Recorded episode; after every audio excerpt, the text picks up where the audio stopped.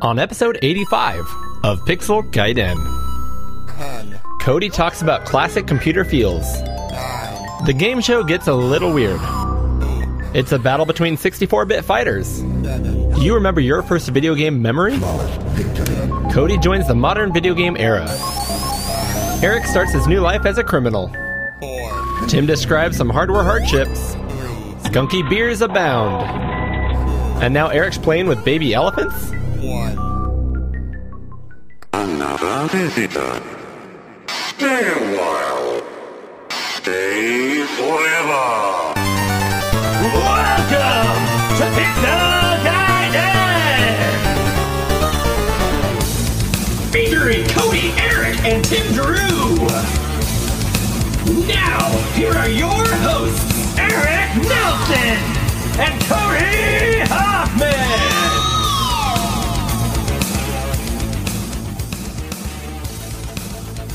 Welcome, welcome, one and all, to Pixel Gaiden episode 85. I am host number three of three, Cody Hoffman. and I'll be number two. Number two of three. He has no name. no name. Eric Nelson. Hey, there he is. That's the guy. Um, on this episode of Pixel Gaiden, we are going to start off, as always, with some quick questions. We're then going to talk about a show sponsor. I'll just give the entire rundown this time. Just give We're, we're then going to stop and we're going to insert some other things like Eric's take. We're then going to come back live with Tim Drew, our buddy from over the pond. And we are going to have a game show yeah. and we are going to have fun and hijinks. We are going to catch up. And then we're going to have a battle of the systems to finish it all off, aren't we, Eric? Yes, we are. Yes, we are. Do you want to divulge what that battle might be? Absolutely. It's a fun one. Um, one of my favorite games on the, probably my favorite game on the N64 is Super Smash Bros. And then that we're going to versus Power Stone on the Dreamcast, the Sega Dreamcast. So those are just straight up 2D fighters, right? 2D fighters. Yeah, we're going to talk about the definition of the game though, because I don't agree that they're fighters and, uh, They're not 2D.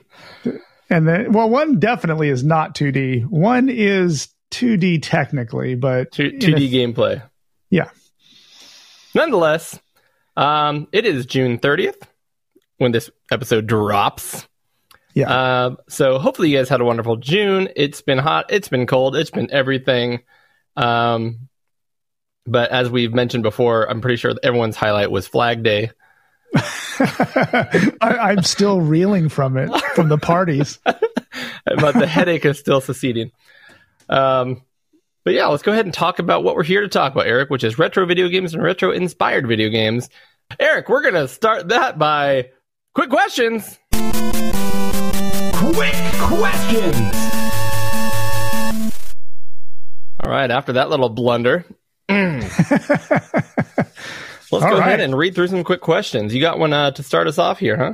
Yep, I got one from Paul, aka Hermsky. The Herms. Yep, and uh, he go asks way back. I just call him the Herms. the Herms. He's the old buddy, old college buddy. Um, he asks, if not already asked before, what's your first ever gaming memory? And we've kind of talked about this back and forth a little bit, not worded exactly that way. Um, but it, it, I'm going to take his question completely literally. What is your first video gaming memory? Like Mhm. the memory from the furthest back. Maybe you didn't even play this thing. Just the first memory. So why don't you go ahead, Cody? So you just give a hint. Yours is a thing. It could be. no, it, uh, it's not. Well, it's not. It's not. But I mean, it is a thing, of course. So- but So of Go course, preparing for the show, I had to uh, stop. I actually gave my time to, myself time to stop and think about this. Mhm. And my my first, I thought my first memory was going to be either playing Ninja Turtles in my house in Vacaville as a kid, but then I'm like, well, no, because when we got the Nintendo, uh, it was Christmas. We opened it up with my sister, so maybe that was my first memory. Then I thought, no, because I remember playing Nintendo before we got one. Uh, and so I, I kept tracking it back. So my very first memory was indeed the Nintendo NES and, and Nintendo Entertainment System, which of course we just simply called a Nintendo. Yeah. People to this day still call it a Nintendo. Nintendo. Um, so it was the Nintendo, and I went to it was like a family friend that I really didn't know these people at all. I think it might have been my first time meeting them, period. So I was already awkward and shy. And uh, you know, I remember sitting I remember the room itself and it was, you know, some kind of shag carpet. I don't remember what color, but I'm sure it was garish and hideous. Um, and a wood TV and uh the Nintendo. And there was two games. The first one he popped in was, and it was him and his sister and me and my sister. So it was something that I really latched onto because he was latching onto it, but the two girls didn't care. Um, but the first game I ever saw, I think, was Metroid. Ooh, That's wow. my first memory of all time of, of video games, two that I can remember. Um, but I remember the the music, the um, but I didn't play it. He never let me play. We, I was just watching him play. That's what that's what this memory was. Right. Um, but he didn't play very much, and or or if he did, I just didn't understand it very much. But then he put in the Capcom game Mickey Mousecapades, oh, where you are Mickey and or Minnie and jumping through this pirate ship for some reason, and it all made perfect sense when we were playing it. But when and uh, you know, rose shaded glasses, right? I remember being a great game and being so excited, like I wanted that game. It looked so cool. It was Mickey Mouse, and you were it's just a little platformer and just it was solid. And then later on my life, I saw, you know, I learned it was from Capcom. Like everything on the NES was that was Capcom was solid. Um, but don't meet your heroes, Eric, because I finally did play it later after hearing so many bad reviews about this game. I'm like, no, it's a great game. And so I finally loaded up an uh, an emulator. This is before I had my uh, my EverDrive, and tried to play it, and it is absolutely a terrible game. it is, to my knowledge, the only game on that Capcom released on the NES that I would, could call terrible. yeah. So that was my first gaming memory. First gaming memory. Well, Nintendo. That's pretty. It's pretty uh, advanced, like uh, advanced in the years. Because my first one, because I, I was thinking about this, and so I'm going to just take it literally like digital video game was. I think I saw this electronic baseball by Mattel in the Sears catalog, and it must have been like about 1978. Okay. And so I think that I asked for that for Christmas and got it. And it's literally like, have you seen the little handhelds, the Mattel baseball? Yeah, I I, know remember it- exactly. Yeah. It, it was like, uh, it really was just little LEDs that LED went around the diamond. Yeah. LED dots. And, uh, I, I got that, but I can't remember if I got, I had Digital Derby. Did you ever see, have you ever seen Digital Derby? You know, I'm sure if I saw it, I'd recognize it. Yeah, it's by Right. Tomy. It's this black game that has an actual little tiny steering wheel on it, and you Okay. move. When you turn it left and right, it moves this plastic car. Uh, It's it's a physically a plastic car, but mechanically the the thing scrolls. the The track scrolls, and there's two lanes, and the cars sc- scroll at different intervals. We've actually talked about this. Yes. Yep. Okay. I do and recognize so it. so it's a, that's actually a mechanical but it does have some like gears and like like digital lights that flash when you crash um That's um, pretty. That's actually fairly advanced. I'm looking at the gameplay because yeah if this counts, yeah then I technically think I might have had one slightly earlier than Nintendo, okay and that was the uh, oh, what, the Tomy Racer. What was it? the Tomy Racing Turbo? oh wow yeah yeah yeah Remember this? i do remember this i never had one of these but i that was that was about the same time as digital derby So I still own this. It's still it's in or on the other side of the wall, right over here. okay Um, it doesn't work. I wanted to try to fix it and took it all apart, so now it's just kind of in pieces, but still in the box. Yeah and it's a German version, so the box is all German. But it's the same kind of idea where there's this road, but much bigger wheel and um, more Yeah. kind of speeds. They're not really gears; they're speeds. yeah But there's no hit detection or anything. That's why I like the one you were ta- you were talking about better. You'd actually like hit things and it would stop the scrolling. This one just you just literally push the car back and forth while the screen scrolls. right But So yeah, so I think that that was my first one. Now, if we're counting video games like on a TV, then it would have been the that Telco the Coleco Telstar Ranger that my I think my dad literally just brought it home one day eh, in a box and just hooked it up to the TV and it had a light gun and it you know it's pong, basically Pong. And that would have been all around the same time, so I don't know which one was first, but I think that base that Mattel baseball was the very 1st I'm going with for video game. I'm going to go with that for you. Okay. There's a few Excellent. So- memories for for you Herms. Yep.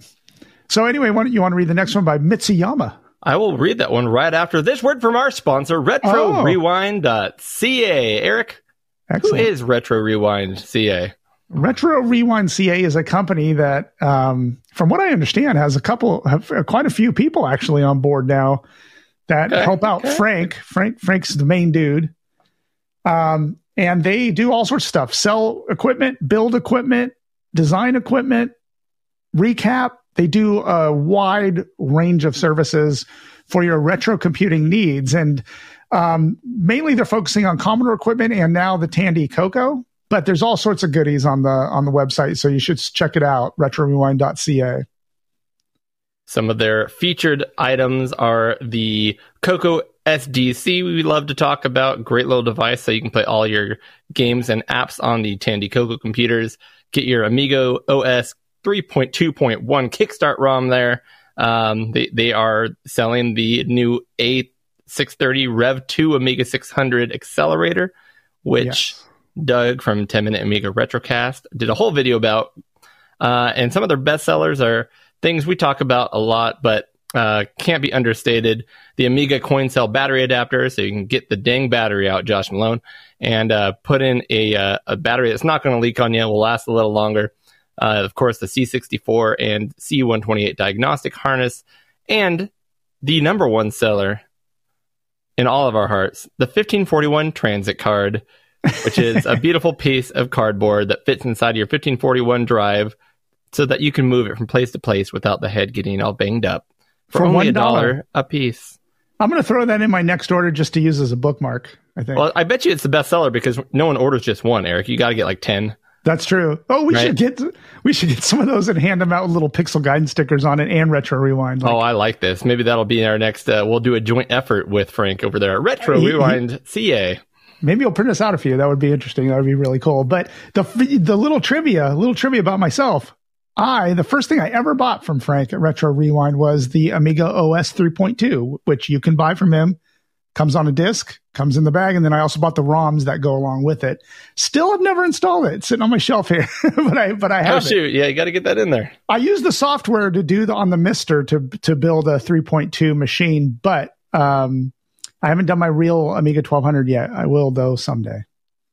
But Eric, for a limited time only, Mhm. go to retrorewind.ca forward slash pixel guide Go ahead and fill your cart full of goodies and expect to get 10% off your order by using code CG.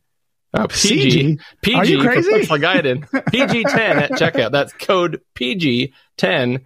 And all of a sudden, your 1541 transit card goes from $1 down to 90 cents. That's right. exactly. Think of how many of those you could buy. Buy a whole box of them. Uh, thank you very much to our sponsor, RetroRewind.ca, and to our patrons who give us questions like Mitsuyama, who asks, Can you guess how many games are in each other's Steam library? And by the way, whoever gets closest is obviously the better friend. Yeah. So this is a challenge, and I don't like to lose. So uh, yeah, and I, I found my number yesterday. I picked actually looked num- mine up just now before we hopped on. So Oh, good. Oh, good. Oh, good. Okay. So, who you want to go first, or you want me to take a crack at this? either way, either way. Okay, I am going to guess that Cody has. I know you're much more of a PC gamer than I am, so I'm going to guess you Now have. give me hints. You have 207 games in your Steam library. 207. All right, Eric. I'm feeling that you always talk about how you don't do a lot of Steam and you're not as big of a PC gamer. Correct. You're also a big Commodore 64 fan. I'm going to go with 64 games in your Steam library. interesting. Interesting. Interesting. Interesting. Okay, so I wrote those down here. So now we're going to have to do math, which I hate, but we're going to have to do math to, to Well, calculate Eric, the difference and who's Eric, go ahead and take my number What is your number? and uh, go ahead and subtract yours from it because I have 251 games. You are Oh, quite wow. close. I was pretty dang close. close. So what's 251 minus 207? Let me do, let me carry the four here. Hold on. Seven, eight, nine, 10, 11. That's four, four, 44. That's 44 off. Okay, for your birthday, I'm getting you a calculator. Exactly. The delta is 44 on that. Okay, so you said 64 in mine. I did. That's a pretty good guess. I have 96. Ooh. I have 96 games in there. So let's look at this. So six minus four is two, and then nine minus three is 30. The delta's 32. Cody wins. Uh, well, I, I I win by number, but you win by percentage. Yeah, that's You, true. you but are uh, much closer to my number percentage wise than I was to yours. fair. That's We'll fair. call it a tie. We're all winners here. What, what we both win. What we win is at least another hundred episodes of Pixel Guy got in together. um, cool. So that was quick questions, Eric. Um, which Yeah. means w- what are we what are we going to hop into next here? We are going to, well, why don't you introduce it since you jumped the gun earlier on it? Well, we, we, maybe we're barking up the wrong tree because I think this is the part where we have to let people know how they can get a hold of You us. can get show information on our podcast at pixelgaiden.com. You can also listen to our show on the Amigos Retro Gaming Network at anchor.fm forward slash Amigos Podcast. You can reach us on Twitter using at pixel underscore gaiden. You can reach Eric at the project. That's at D U H P R O J E C T. And you can reach Cody at Oddball, which is at O D D B A 1149. You can also reach me, that's Tim, at Sanxion, and that's at S A N X I O N please review us on iTunes or Apple Podcasts or any of the other podcatchers that you use. It really helps us out. You can email us on podcast at pixelgaiden.com and we'd love any feedback. And also, please let us know if we've done anything wrong and we'll mention it on the next show. We also have a Patreon account set up, so if you wish to support the show financially, you can do so at patreon.com forward slash pixelgaiden. You can support us with as little as a dollar all the way up to infinite dollars. If you do so, you'll get access to the Amigos Retro Network Discord server, where all kinds of cool chat is happening about not only our show, but the other shows such as Bright Castle and, of course, the Amigos, um, amongst other shows. And there's various other topics in there, um, everything from for sale to music to uh, high score contests, things like that. If you support us at the $3 or more tier, we like to announce every supporter at that level here on the show in a way that we can only do here on Pixel Gaiden using our random adjective generator. And this month we're just vibing.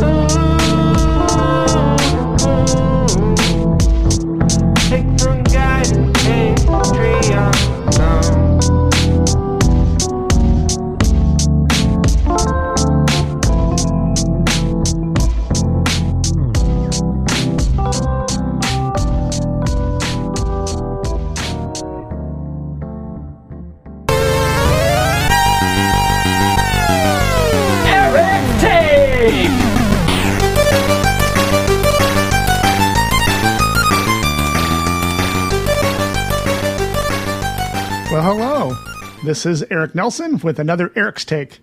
For this month, I wanted to talk about uh, future projects. So you can kind of consider this segment a little preview of three things I will be talking about in future episodes coming up. Uh, they are projects I've wanted to get to for a while now, but I'm finally uh, shifting into summer gear and trying to get a bunch of projects off the ground. Some of these projects I've learned about on Twitter, others I've been wanting to do for a little while. Uh, and what my main goal for this segment is to get some feedback, to be honest. So if you have done any of these projects, or you've done a competing project that you think would work better than to what I'm proposing, I would love to hear from you because I am open minded to any of this. Uh, I would like to, uh, you know, pretty much just do what's most efficient and what's best. And all three of these projects are just kind of on preliminary research that I've done. So please send us send me feedback and you can do that at uh, podcast at pixelgaiden.com via email you can reach out to us on twitter uh, pixel underscore gaiden um, or you can get on our discord if you are a patreon subscriber uh, so let's start with the first one this is something i've wanted to do for a while and i did i actually did do this many years ago but um, through the years there are better solutions and the solution i had is broken and that is I need uh, or want to network my Amigas. I have an Amiga 600 and 1200, which are my two daily drivers, and I want to network them. Now, that's not that big of a deal. Uh, the way I used to network them is through this little PCMCIA card, which is uh, like a 3COM card. Uh, I still have mine, but it I've tried to get it to work many times, and I, I got it to work years and years ago, and it worked great. Uh, but for some reason, I've I've done it and on both machines, so I've kind of ruled out the PC MCIA port as being the problem. Um, I've tried to get it to work, and the car just doesn't work. I think it, it it is just broken, and it's been it was sitting in a box for a long time out in the garage. I'm sure it just got tussled around and broken.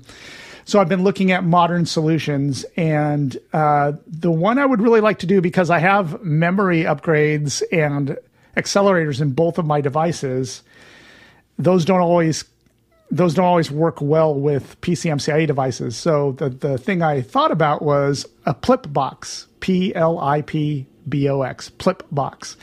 This is an open source device that um, plugs into the parallel port of all things in the back of an Amiga. So what would be cool is I would be freeing up my PCMCIA slot. Wouldn't have to use that. The Plip box will plug into the back and you plug an Ethernet cable in it and you're off to the races. Now you got to install the software and then a TCP/IP stack. And I think I'm going to try. I forget what I used before. I think it was the proprietary one that came with the card, uh, which I was never happy with. It didn't work that well. I am going to try Miami DX. I know there's Roadshow as well, and uh, so I might I might try both of those out. But Miami DX seems easier, has a nice GUI, unlike Roadshow. So I'm going to try to get that up and running. Now, what do I want to do with networking? Well, the obvious things with an Amiga. I'd love to get FTP working. I'd love to get basic web browsing working so I could connect to Aminet and just download programs whenever I want them. Uh, those things would all be great, kind of a bonus. Um, but really, the one thing that has captured my uh, attention that I really want to get working because I really want to get back into music creation. I love making music in digital tools, and I haven't done that in probably a decade or more. But I used to do it all the time back in the day using Cubase and Reason. I used to make all sorts of music, but I never really got into trackers. And Amiga's the place for trackers and mod files. And so there is a program. Uh, first of all, I, I already got the uh, the the tracker working. The the oh, I forget. I can't see even escaping my mind right now the main tracker that works in, uh, you know, on the Amiga, and it works great. But the one thing that captured my mind, my imagination and my mind was the Infinity Modules Player, or IMP, and it's a fairly new program that runs on an Amiga and uses a TCP/IP stack and networking, and it will download. Uh, up to, uh, or it, it's basically a program that will play random mod files from a server that has I think from what I read, and I'm looking at the website right now, it is like it chooses from over, oh man, like I, I, I want to say over a hundred thousand mod files. Does that sound right? Yeah, maybe. Let's let's go with that. Lots of mod files. Let's just say that.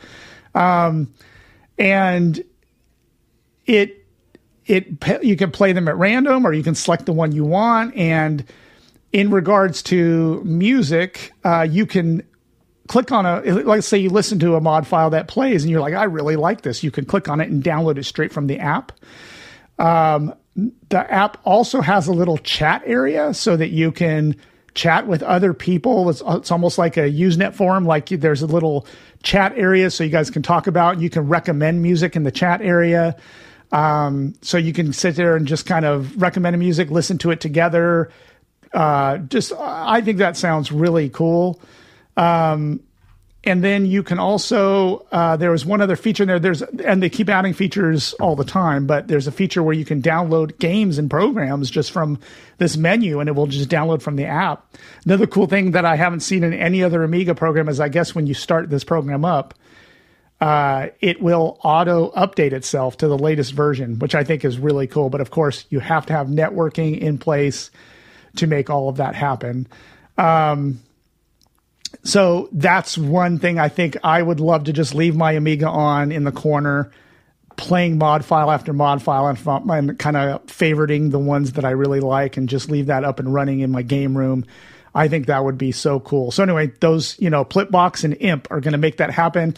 I have a Plipbox on the way. I ordered it from Retro Rewind. Frank is sending me one of those. I used my own code, got 10% off. Uh, it's already on its way. It should be here in a couple of days, and then I'm just going to dive into it and try to get all that working. Um, so that's one big project out of the way. Second thing is, and you heard this on the show maybe a couple of months ago. Excuse me, I had to take a sip. I'm drinking an ice cold um, Asahi Asahi lager. Um, this is one of my favorite beers in the summertime. I love it, uh, and it's about 102 degrees outside right now, so it is the right time for it. Um, so anyway, a, couple months ago, I spoke about getting a Game Gear. Uh, a buddy of mine on Twitter was offering them, recapped, ready to go, guaranteed working. He had a batch of them. Uh, I said I wanted one. He sent it to me. Works great uh, let's see. I just reached over and grabbed it. It's right here. I love this this this little chunky. Uh, I never had one of these. I never even played one until I got this one in my hands. Um, I love the size of it. I quickly after that got me a uh, a uh, Game Gear EverDrive so that I have all the games on one nice cartridge. Um, but same problem as I have with every other portable system that I have, retro portable system. I hate the screen. It is not bright enough. Um, I like to kind of sit in my game room. I don't want to turn on the lights. I just want to play my thing. And just like everything, the Game Boy, the Wonder Swan, the Neo Geo Pocket Color, cannot stand the screens. And this Game Gear one is even worse than any of those. It is the screen is horrible, and it works fine, but it is. I mean, natively like like the way it did back in the day, but it's just no good. It's no good. I I'd prefer to play the Game Gear games now on my like my portable uh, Anbernic uh, RG. What was it? Three fifty one M, and it they play great on there. But I want to use the real equipment. So with that in mind, I am planning, just like with my other portables, my Wonder Swan, my Neo Geo Pocket Color. I am going to do a screen change on this now there are lots of different options for that in Game Gear, and there's they get as cheap as. I mean, I I'm looking at ones on AliExpress right now for seven bucks, but they don't really get you much more than the default one. Maybe it's an LCD and it's a little brighter because it's backlit, but they still don't look that great. So there are many other options, and again, I'm I'm welcoming feedback. If anybody's done any of these, uh, please let me know what the best value is and how the screen looks. But I'm looking this up, and you know, realistically, without having to go through AliExpress and getting some kind of uh, questionable product there, I've been looking on eBay, and it's for anywhere from fifty to eighty bucks. You can get an LCD backlight screen with VGA like mod, so that you can, you know, basically kind of mess up your case and put a VGA port in the side. I don't want to do any of that because I'm not. I'm just going to play this handheld. Um, but honestly, the looks of them, they're they're mainly a lot of them are just TFT kind of um, screens. They they they look much better than the original, but still not great. So then I go and I do a little more research, and there is a site online called BennVenn, B E N N V E N N, and they have a Game Gear LCD kit that um, I guess is pretty well regarded. Um, you know, it comes with the circuit board, the screen, all that kind of stuff. Um, unfortunately, and it's an IPS screen, so it's very bright, very smooth. Uh, comes with all the ribbons and cables and stuff you need. Uh, it comes with a little um, mount, like the 3D printed mount that goes inside to you know center the screen. looks great, right? But every time I've gone to the website for the last two or three months, it is sold out and it's still sold out as of this day and it's about 80 bucks which isn't that much more than these cheaper ones that you find on ebay or aliexpress or whatever um, that include all the little doodads and whatnots to make that work well so i'm leaning towards waiting for the BennVenn one but uh, you know i'm only going to wait so long some of this stuff is really annoying that it just stays out of stock for so long so uh, i'm looking at that but I've got another option. So this is getting a little bit out of my my desire for this machine because I do want to keep it authentic. You know, I do want to I want to make the screen brighter and better. Uh, but there is a thing called the Zega MAME gear, and what it is, it is a PCB replacement, a drop-in PCB replacement for the innards of a Game Gear. And what it does is you take a Raspberry Pi 3A, a 0, 02, or the CM4 with an adapter board. And they all go together and they fit within the the original case. So you're using all the original buttons, you're using the original D-pad, all that. But you're popping in this new motherboard that attaches to Raspberry Pi, and it will run basically MAME and any any kind of uh, software you want to run. So then you just run it, and so you, you could run Game Gear, you could run Game Boy, you could run uh, anything. Of course, you only have two buttons, but the PCB actually supports four if you wanted to drill two more holes and do four buttons. Again, I don't want to. I want to keep it playing Game Gear games, but it would be kind of neat to be able to play some Game Boy games or something like that. Uh, as long as they support two buttons, I think that would be pretty neat. Uh, the only thing I worry about with this is Raspberry Pi cards have become extremely hard to get, at least here in the United States. Uh, and they're fetching a, a, prime price right now. Now, I might have a few uh, spare ones around here, around the house. I know I probably have a three somewhere, uh, but I kind of want to do a Raspberry Pi Zero or even the CM4, but they are so hard to get that I'd probably be waiting just as long uh, if I got that to just wait for a Raspberry Pi to become available. So please let me know in feedback uh, if if anybody has installed one of these Zega MAME Gear Plus. Um, they are from zarcade.uk, Z A R C A D E.uk. You can check them out there, see what I'm talking about. Or maybe I'll just go with the BennVenn LCD kit. I don't know. I'm still up in the air. I'm going to wait probably whenever the fir- whenever one com- becomes available because the Sega Game Gear, I think right now, well, no, I'm on the site and it says that it's it says that it's available. So I should I anyway, let me know if anyone's done this kind of mod. I would love to know, and uh, I'm really eager to get this up and running because I think the Game Gear is a really neat device. All right, so the f- third and final one is retro related, but uh, kind of in a in a in a, in a, in a weird way. I have a game room that uh, luckily we had a spare bedroom and was able to get all the permissions in place probably a little less than a year ago to get it all converted into a game room and it's been great. The problem is is that because the way the room is configured there's not a lot of storage options and I still have a lot of retro stuff all over the house. Like downstairs I have a sh- big drawer full of stuff. I have uh, games down there like on a bookshelf that my wife I could tell she just would prefer to use that for different things, and I need to consolidate all of my game stuff in this game room. So, with that said, I need to organize some things. And so my buddy Icebreaker, who runs Particles BBS, uh, he has a Twitter feed. And many, many months ago, in fact, it was in January, I saw him talking about he is he moved into a new home recently and he is getting his game room up and running or computer room because he he has a ton of uh, old retro computers that he has all out all the time, which I love. I think that is awesome. Um, but he went to a, a website called wallcontrol.com.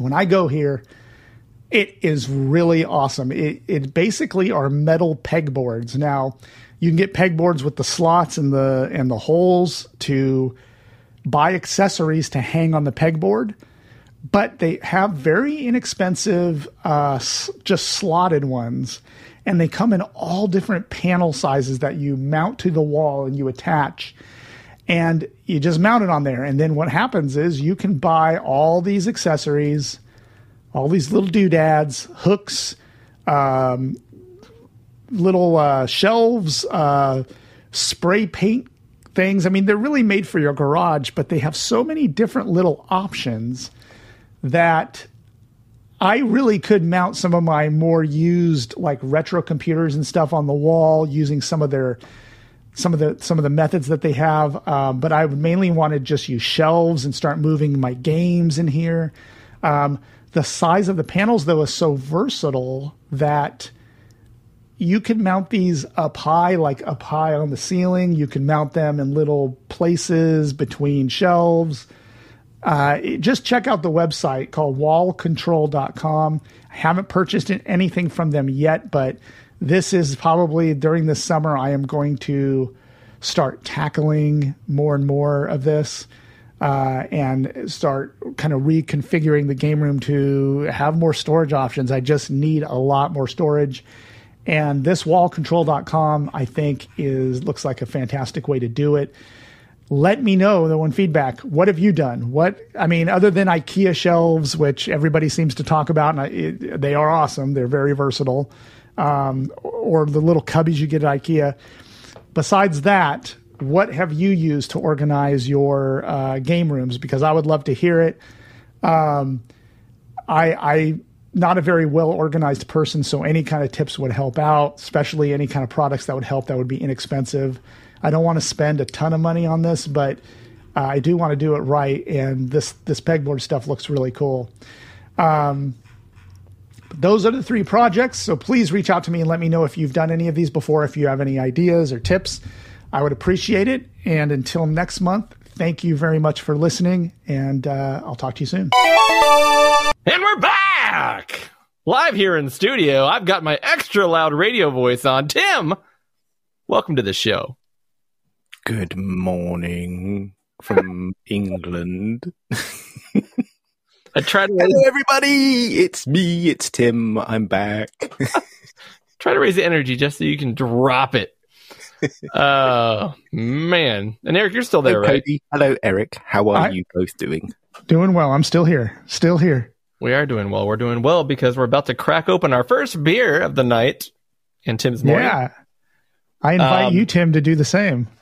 Um, I would, but it's now currently 5.42 in the morning, so I will be refraining from beers, if that's okay As- with you. Just for the As long as you're doing yard work, it's a holiday. You're near a large body of water.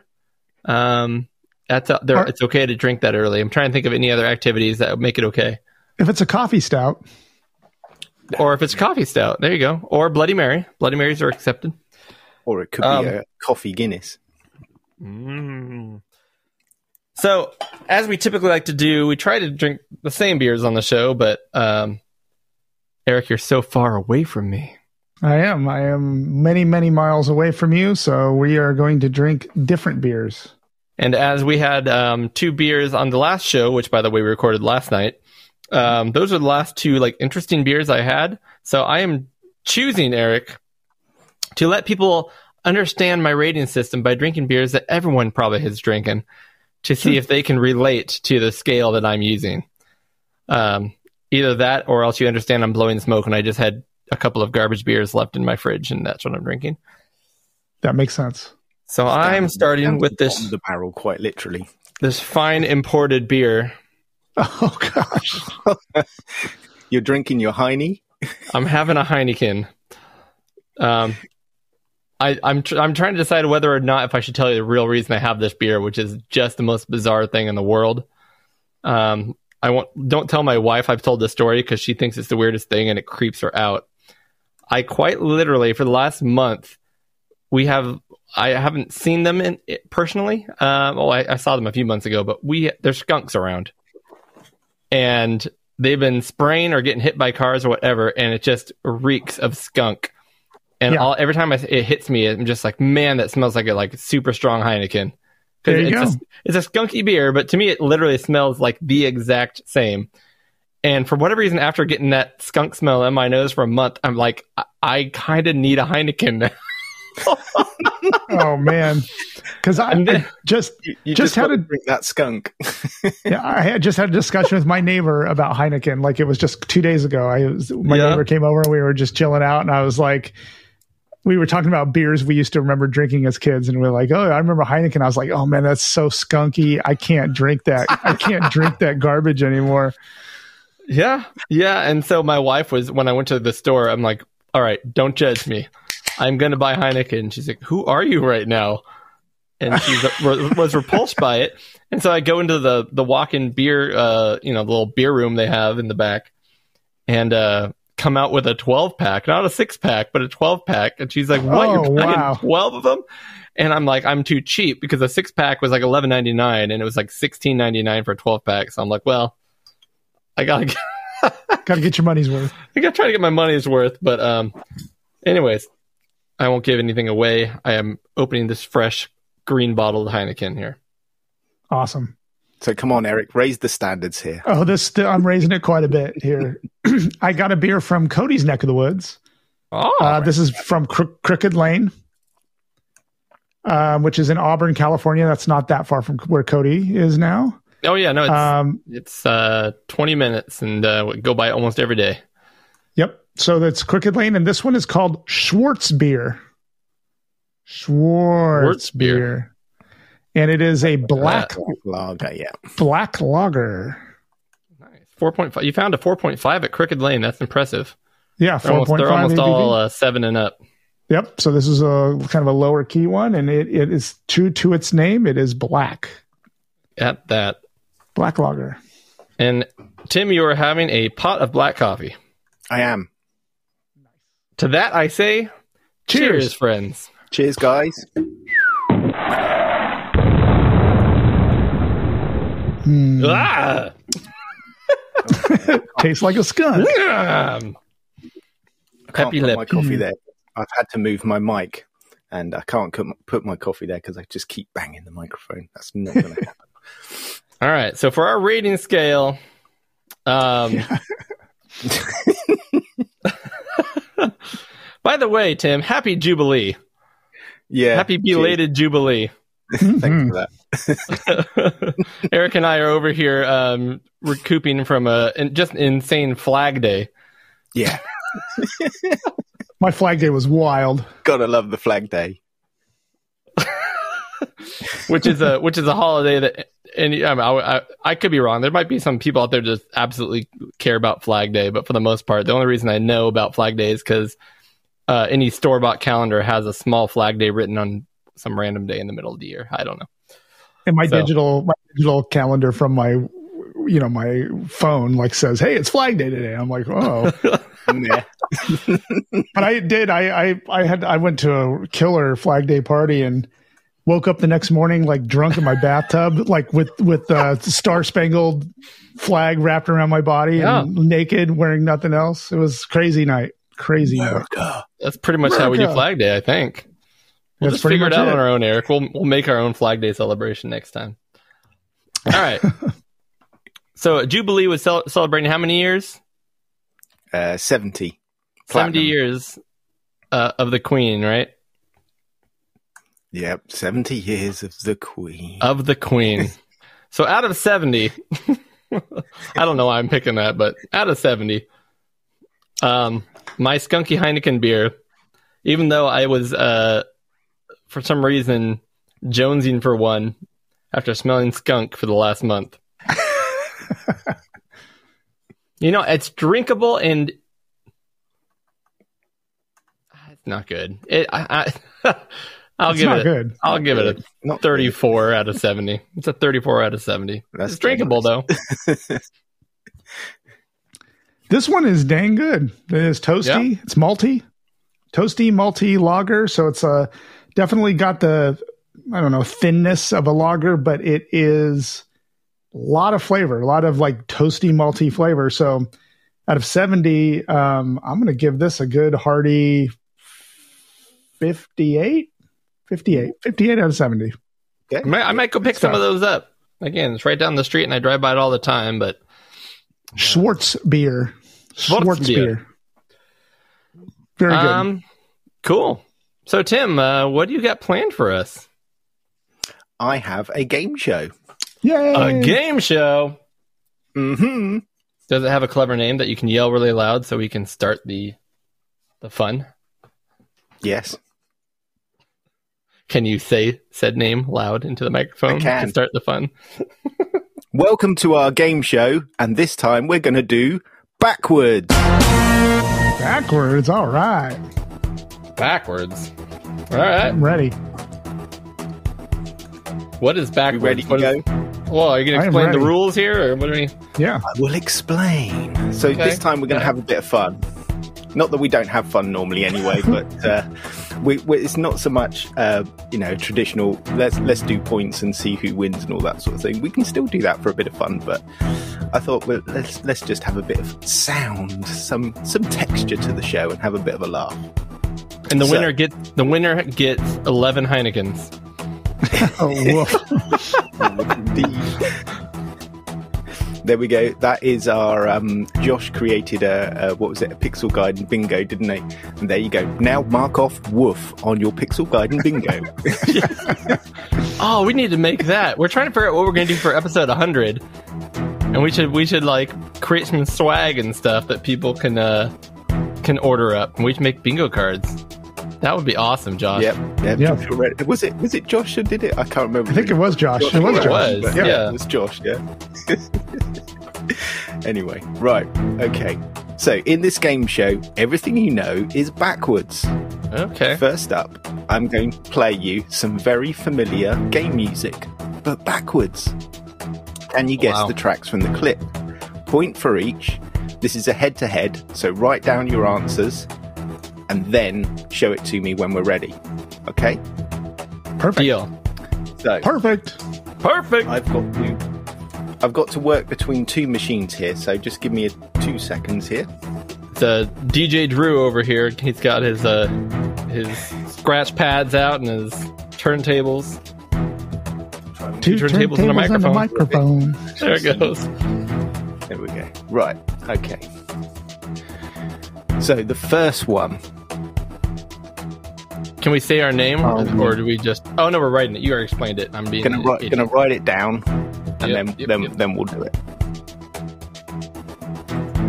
See if this is actually gonna work. Hmm. Okay. Are we ready? Ready. Oh, we're we're ready. Ready at home? Ready. Okay.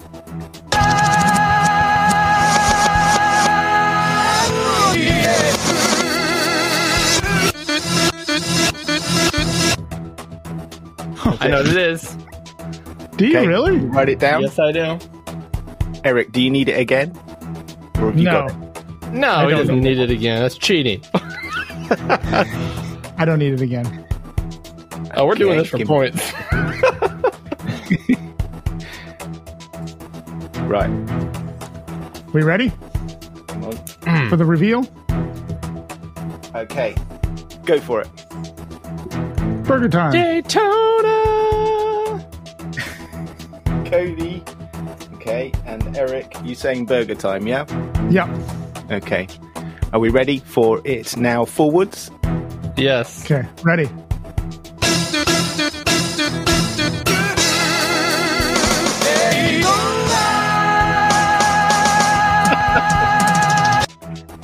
Nice. Cody, you are correct. It was Daytona, USA. that was from the arcade version. I'm notoriously bad at sound samples forward, so this is going to be extra doubly bad for me. I, I, I'm really that- bad at sound samples, so If you Okay. played that forward, he would have been like uh, Sega Rally. exactly. Sega Rally Championship Daytona, USA. okay, here we go. Uh, so let's bring that one in. You're not gonna make me edit edit all this uh, small talk while you try to pull up clips, are you? I I think we should be okay. Right. Are we ready for the next one? I'm ready. Ready? Okay. Hang on. Oh, I think you cheated.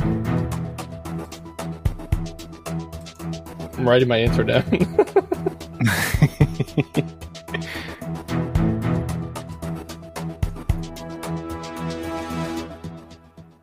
Ready?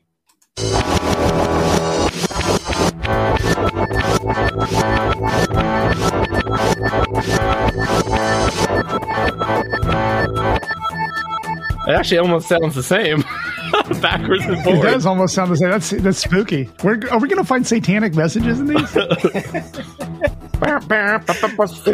your master. Oh, whoa, what was let's, that? let's have both the guesses on that one. I blew that one a bit. okay, I'm ready. okay, go. Street Fighter Street 2. Fighter Two, Street Fighter 2. Correct, yes. Point. Championship Edition. Oh, No, that was Street Fighter 2. oh, He got it wrong. It's me. oh no! He got it wrong. He can't no takey backsies. Ooh, Okay. Next one. excited for the next one. So two to one. Not that we're counting. Try not to Keep, I'm keeping up. those, keeping those Heinekens in my fridge. Right. Know what else is in my fridge while Tim picks this out? The uh, the turkey that uh, my wife and I processed the other day. Ooh. Yeah, yeah. Farm boy over here getting me. I'm learning it. I'm learning it. Right. Are we ready? Yep. I'm ready.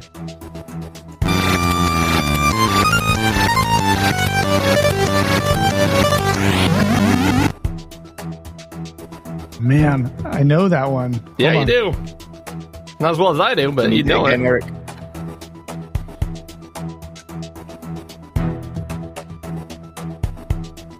All right, I'm ready. Okay. Let's go for the reveal. Monty on the Battletoads. run.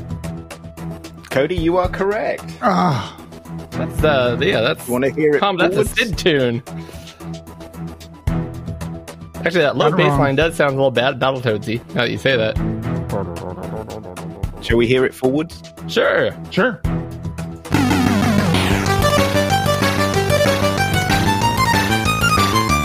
Cody's Corner. Daytona. Time with him. Isn't that the Cody's Corner theme song? It is. It is. no, that's yours. No, It's Eric's take. is it Eric's take? Yes. Eric's take. You're right. You're Oh, right. it is Eric's take. That's right. See, I can't even get that right. Okay. Don't be All right, so I'm self-deprecating, Eric. And I have Daytona stuck in my head. Yeah, you always get that, don't you? Okay. Ready for this one? Ready.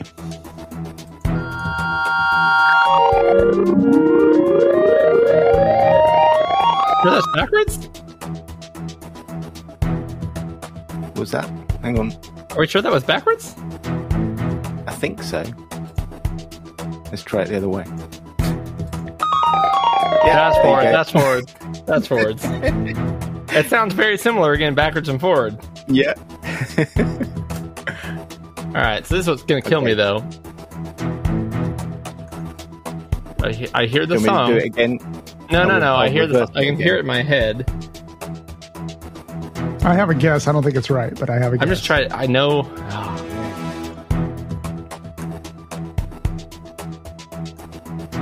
How much time are we going to give Oh him my here, gosh. Tim? Jesus. The, le- the length of hearing it reverse again. Here we go. Okay.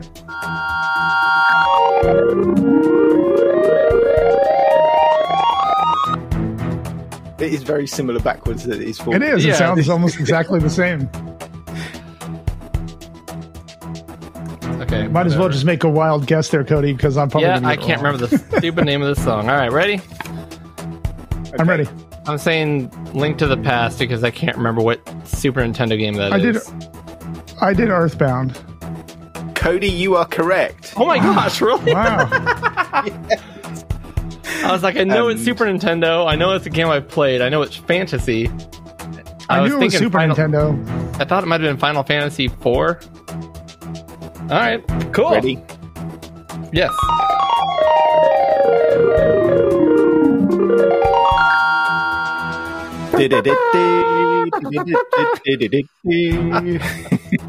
Exactly. okay, that was round one.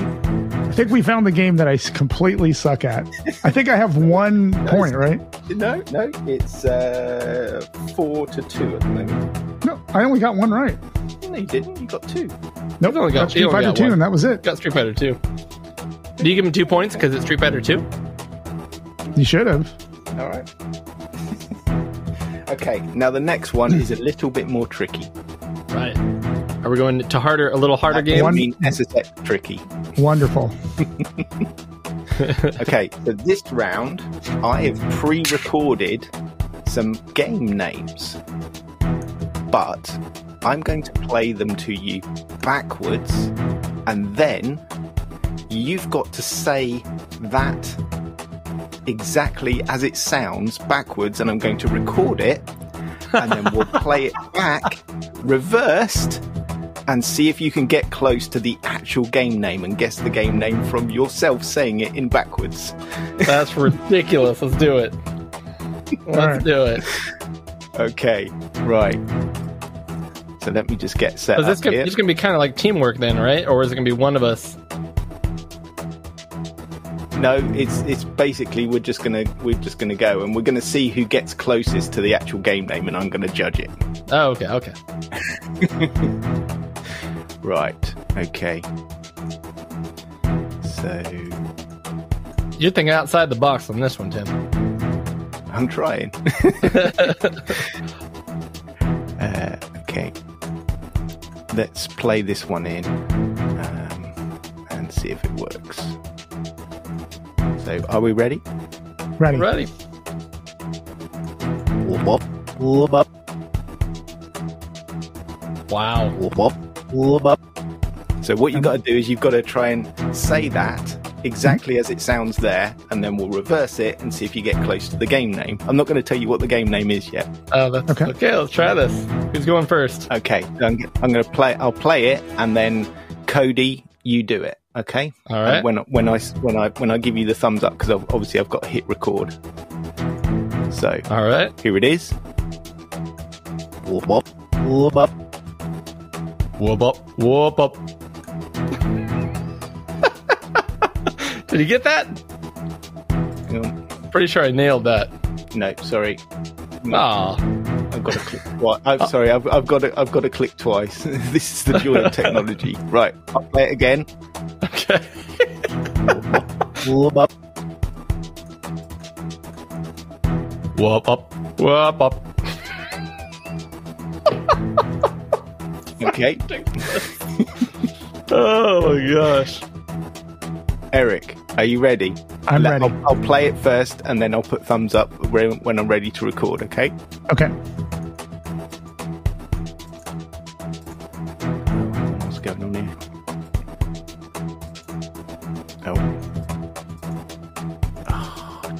I want to fill space, but if you press play and I talk over it, I'm going to feel bad. So No. I'll just continue to drink this amazing beer. Gonna press play on the sound effect. Okay. Up. Whoa bop.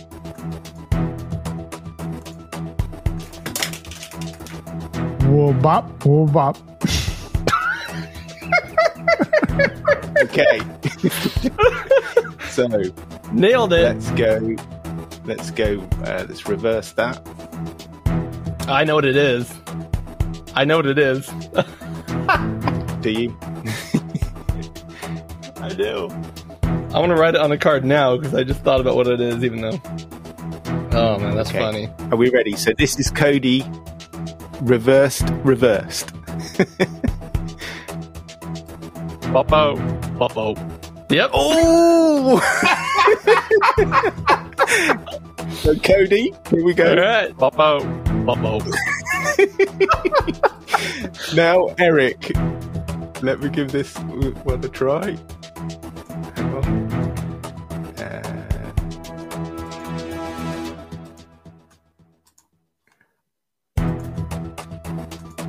Okay, you ready for Eric's one? Yep. Bubble, bubble. Wow! Okay, Well, we know what it is. okay, so we know what it is. So it's bubble bubble. So let's Yep. go Cody Bubble again bubble. Popo. Popo. and Eric again. Bubble, bubble.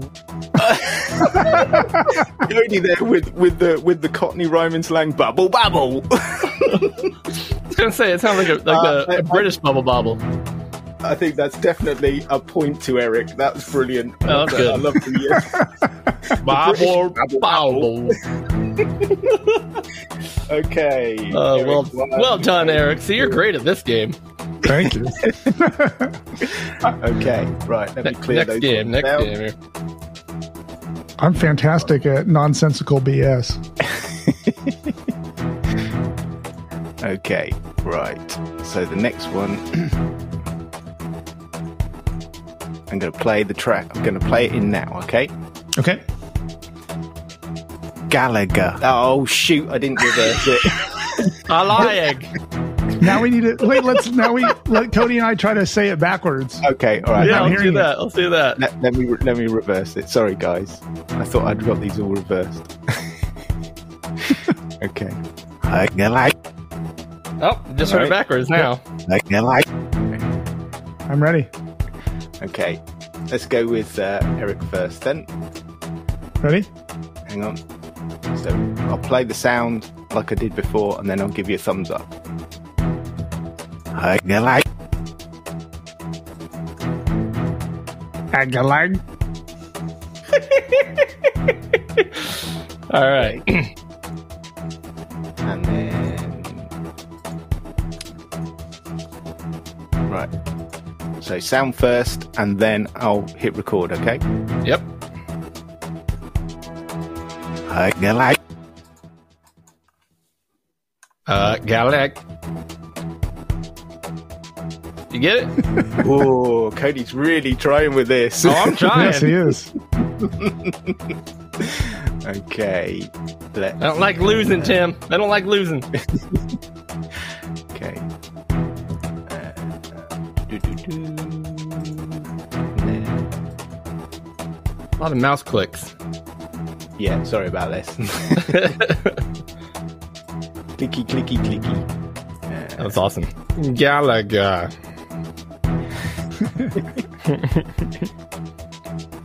Right. Okay, so Eric first. Agalag. That sounded backwards. Uh, so hang on. That, that was it without flipping it. I reversed the reverse of the reverse. That'll happen. right, let's try again. Agalag. Ooh! That sounded dead on. That was dead on. hang on. Let, Gallagher. let me amplify that because I didn't do that because it might come across a bit quiet. Okay, let's try that one again. Gallagher. Gallagher. That's that's very good. That was a perfect good. American. That was awesome. Okay, Cody. Like, uh, Gallagher. Oh, that, Galaga. I think Cody sounds better. That sounds like the, the bad guy from Sinistar. Galaga. That's that's the that's the Commodore 64 digitized speech version. There you go. Galaga. Like, uh, Would you Okay, like to play a I a think game? I think that's a point to Cody on that one. Yeah, I think so. Okay, all right. Ah. We're live in the mix. Man, this Heineken's hitting me hard. I feel like uh, I feel like we're talking backwards or something. Okay, I'll try not to mess this one up. Try.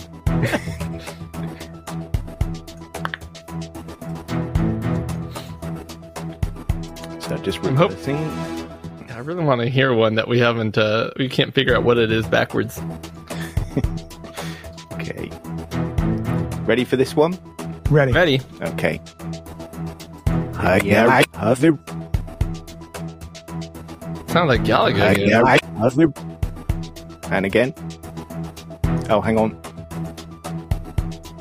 Gallagher was coming in on that. Didn't mute it. My bad. Hang on. Let's try that again. Yeah. Oh, come on. Play the whole thing. Yeah, have it. Ah. Wow. Yeah, All right. Ah. have it. Okay. I'll go first, So I guess. we'll go Cody first this time, yeah. so I'll play it in and then we'll record. Yeah, have it. Yeah. Azu. Okay. I feel like I'm trying to learn Japanese. I'm like trying to put the emphasis on the right syllables. Okay. Eric, are you ready? I am ready. So I'll play and then I'll thumbs up for the record. Okay. Yeah, have it. I'll do that again. Yeah, have it. Idiot. Parrot. Okay. right. You nailed the first word, then you just kind of went, uh. Yeah, I screwed the I screwed the last part up. That's all right. I love it. I love it. I have no idea so what this one is. Cody Okay. first. Yep. Who's that? Ivy. Who's that? Ivy. No Okay, idea what let's that the other way. See if that's Yeah. Azu. yeah. No, that's the that was the that was the correct way round. Yep. Yep. Okay, so Eric, let's Yep. see what we get for your good self. So let's reverse that. It's all Super Mario Brothers. Whoa! It's all Samantha Fox. Okay, ready? Yep. Uh, ready. Oh, I think we can get it from that one. Can you repeat it? Ready. Ready. I have no idea what he's saying. Say it one more time. One more time because it's on the tip of my tongue. Ready. Oh wow. I'm hearing I have an IUD. You IUD. almost got it. You've almost got it. Listen to the last, the, the second word. You might get it from that. Okay. Ready. River Raid? Ready. Okay, I think I got it. I think I got it. Hey, give me your answers then. I'm gonna say it's River Raid. That's what I said Okay. just now. Yeah. Yeah, it's River Raid. All right. Huh. So, uh, here's here's my attempt. Uh, let's do reverse. It's gonna be all British. It's gonna be like River, River. Raid. yeah, River River. Raid. Say River.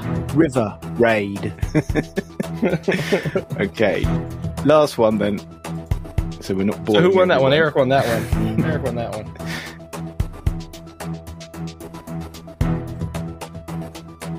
Okay, let's do. Okay, you ready? Mhm. Last So ready. Yes. Okay. Man, that sounds Japanese. Do you want it again? Please, one more time. Please. Yes. Weird. All right, go for it, Eric. Okay. Okay. Let me just clear this lot down. Okay. I'm ready. Play it and then we'll do the record. Okay? Mhm. Yes. Okay. Kiyamas Hyber. Ooh, that's a good one.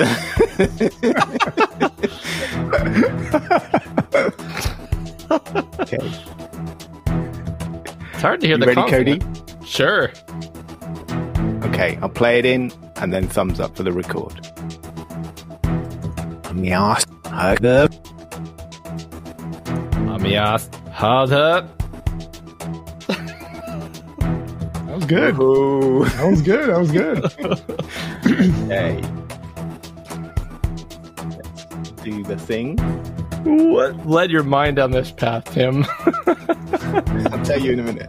oh, okay. Okay, so Ah, Eric first. Zombie. Ooh. I heard this. I heard zombie. Yeah. Zombie. Ooh, okay, all right. So let's sort Cody's one out.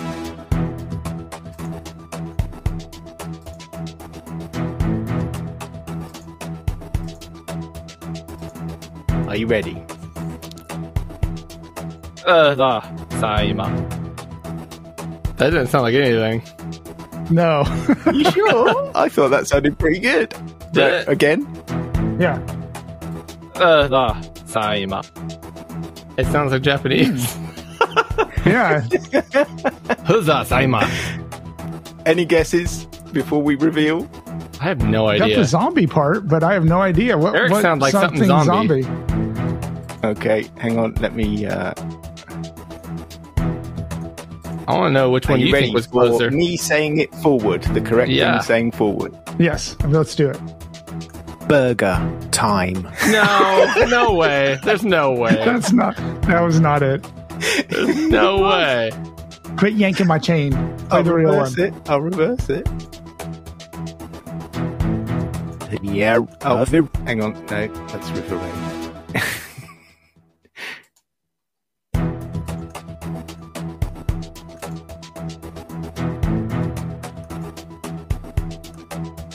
It sounded all like burger time. No, that didn't sound like. Burger Tim's pulling my zombie. leg. Harder. No way. Harder. Nope. I pulling can't believe it. I can't believe that. That's not it. Well, you listen to yours. Uh, ah, Saima. You got further sign, which is burger time. That is pretty. now that he played that, it does sound that way. Does it? All right. I still think it's Burger Zombie. I heard zom- zombie. Zombie. yours definitely sounds like Burger Zombie, Eric. I don't know Burger where you got that from. That sounds like Actually- a good game. I was gonna say I'd play that. Burger Zombie. Yep, we'll do that. Burger Supply zombie. production, Burger Zombie. Cody's the winner. There we go. Oh, I love so anyway, that's that's that. I'm I'm glad that kind of worked in a way. Sorry Good to job, bore Tim. everyone with that, but there In we its go. own special way. Oh my goodness, that's So funny. the, the story behind that is, um, I. Where's Cody gone? Yeah, he disappeared. I'm I'm still here. I'm talking to you. Oh, okay. All right. You've just gone on Skype.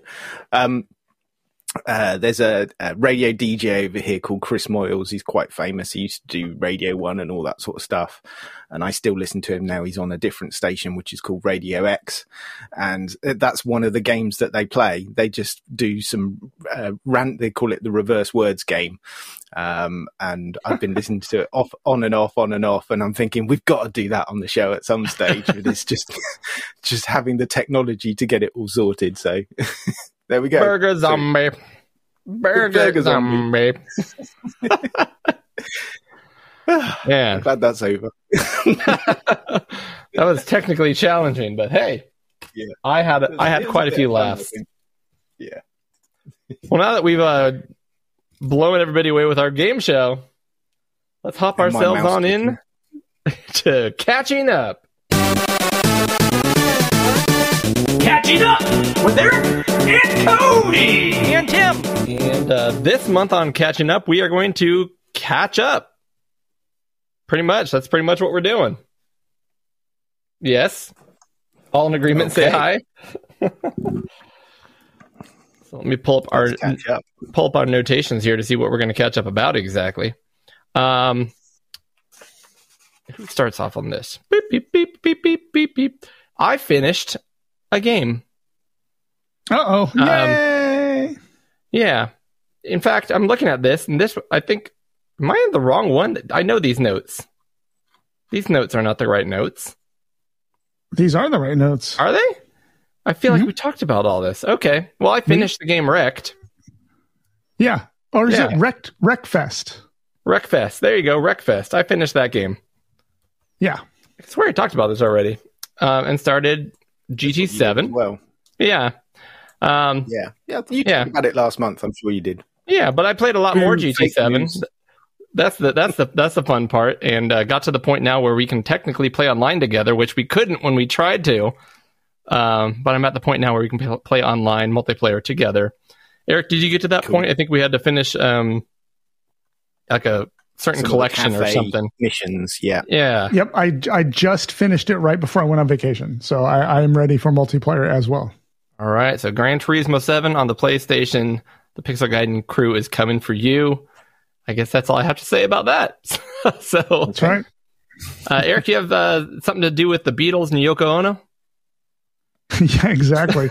so this is kind of a, I, I think, kind of a neat little story. So the reason I went on, we went to Hawaii on vacation was because it's my wife and my, I don't even know how to right way to say that. It's our, it was our 14th year anniversary. Yay! So- Congratulations. So she likes to stick to the traditional gifts for anniversary. Uh, Have you guys ever heard She's of that? one Like, of those. Yes. you know, one is like, yeah, Paper and I just try to convince Exactly. my I just try to convince my wife that all 17 years we've been married, it's always been paper. yeah. It's been a very cheap uh, birthday Exactly. anniversary gift. I'm I'm trying to convince. Uh, I'm trying to I'm trying to convince Donna that the next one, whatever it may be, is just going to be called Ferrari. Exactly. Okay. so the four, 14 year, and I, I, by the way, I don't stick to that rule. I never have. I don't, I don't do the rule, but she does. And I, and she's gotten some great, like the one year was fruit. So she got me all fruit flavored beers and she got me like 30 different fruit flavored beers. It was awesome.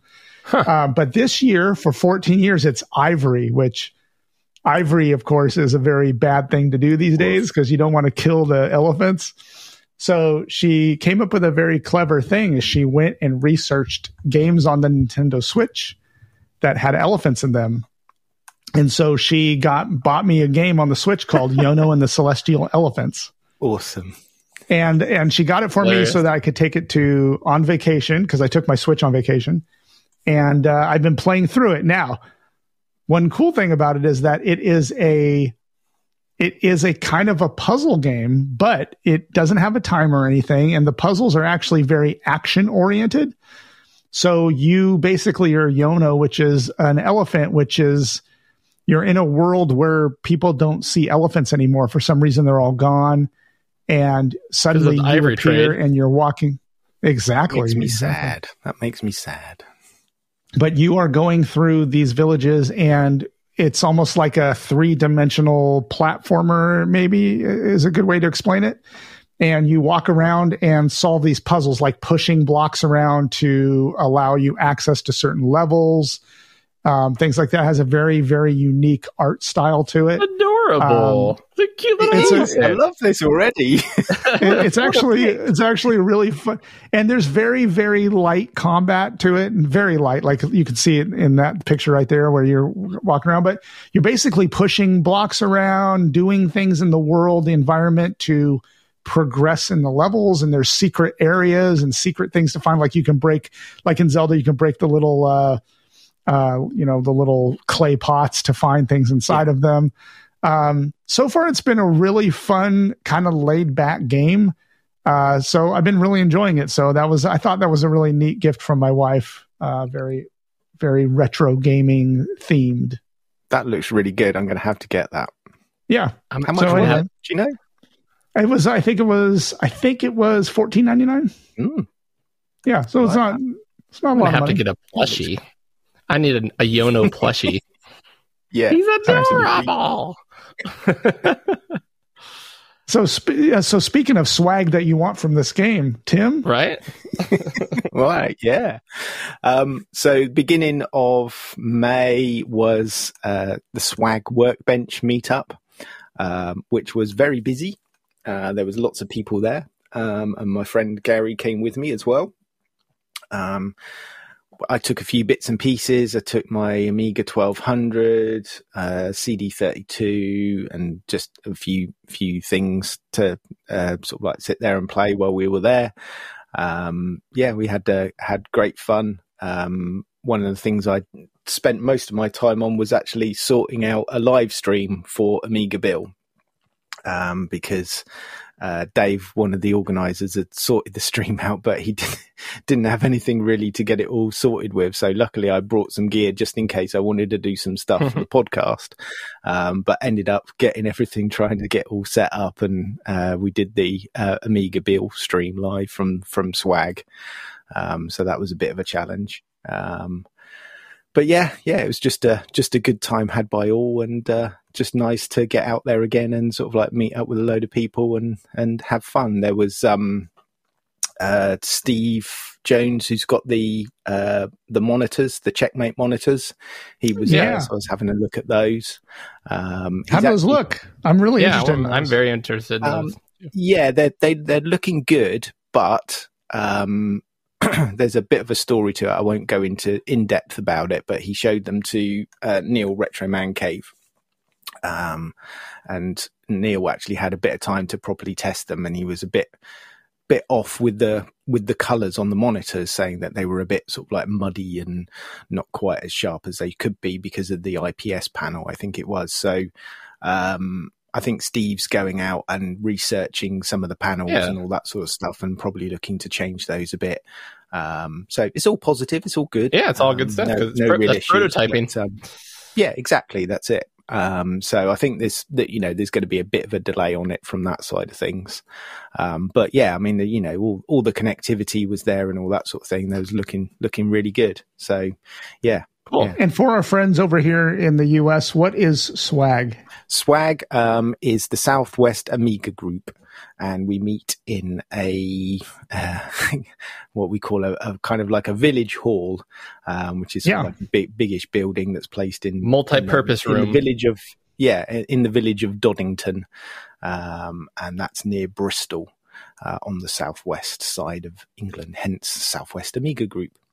Um, So you brought quite- a bunch of gear over to help your show, Pixel Gaiden, and instead you decided, nope, I'm going to help another show, a competing show. no, That's cool. Well, I think I think because literally Bill had literally placed his whole stream around that. So yeah, if, if we hadn't have got something sorted, I think he would have been hosed on that. So We're like Bill. Instead, you can watch our uh, the footage we put on our YouTube page of your show not working correctly. no, I'm glad you did that. That's cool. yeah, Um, are you handing the buck to me? Is it my turn? I think so.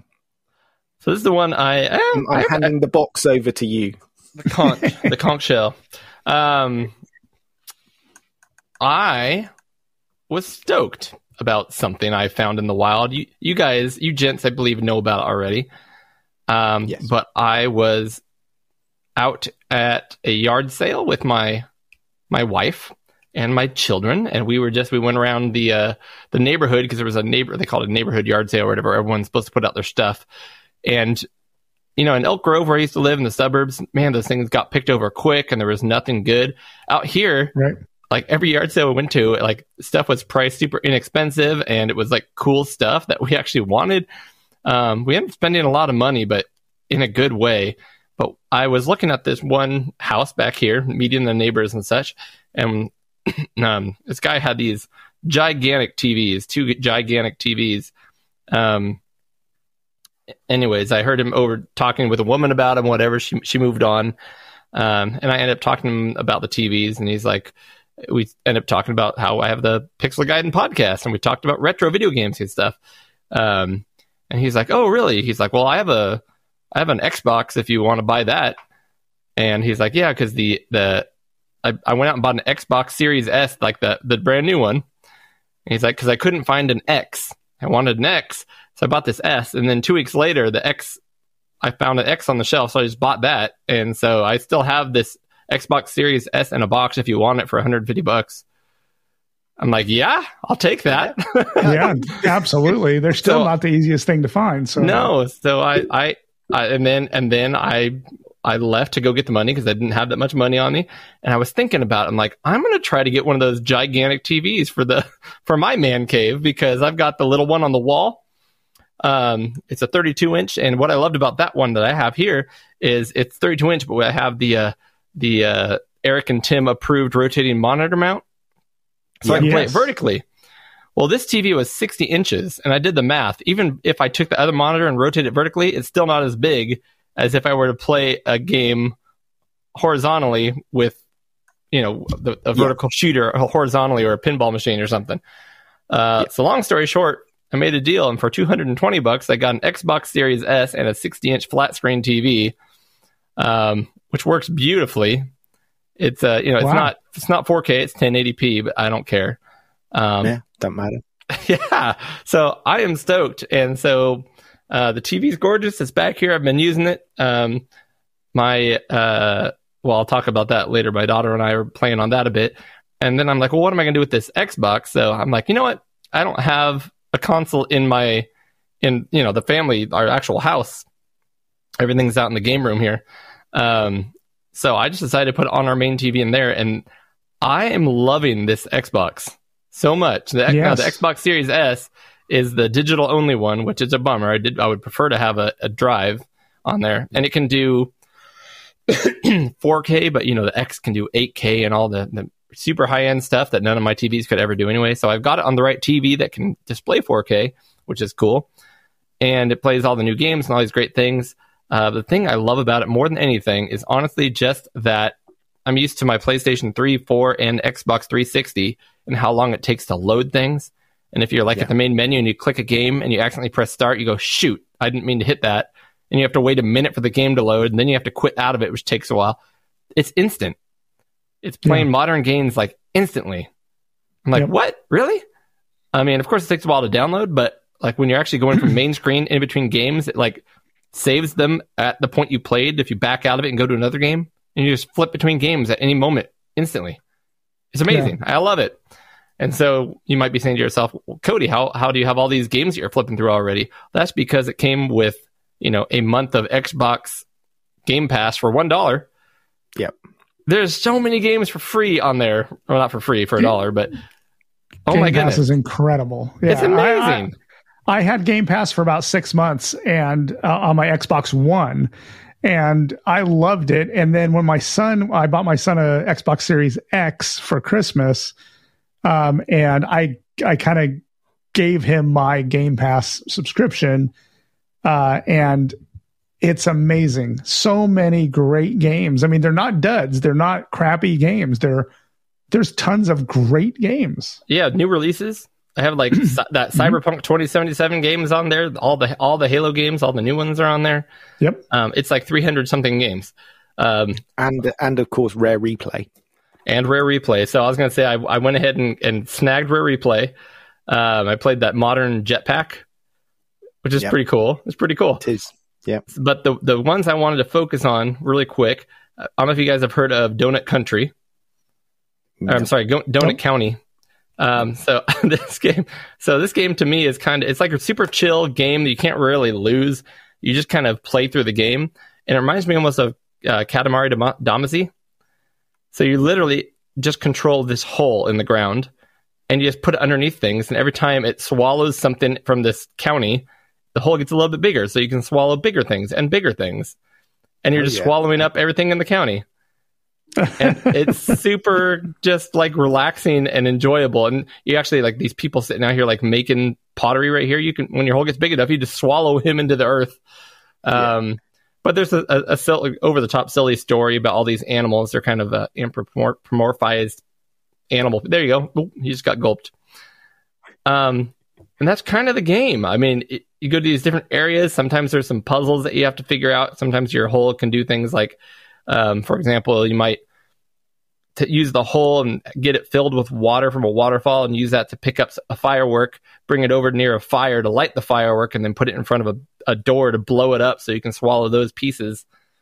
Um, just super fun, chill game. I would say it's it's um, the vibe of like Animal Crossing meets Katamari Damacy.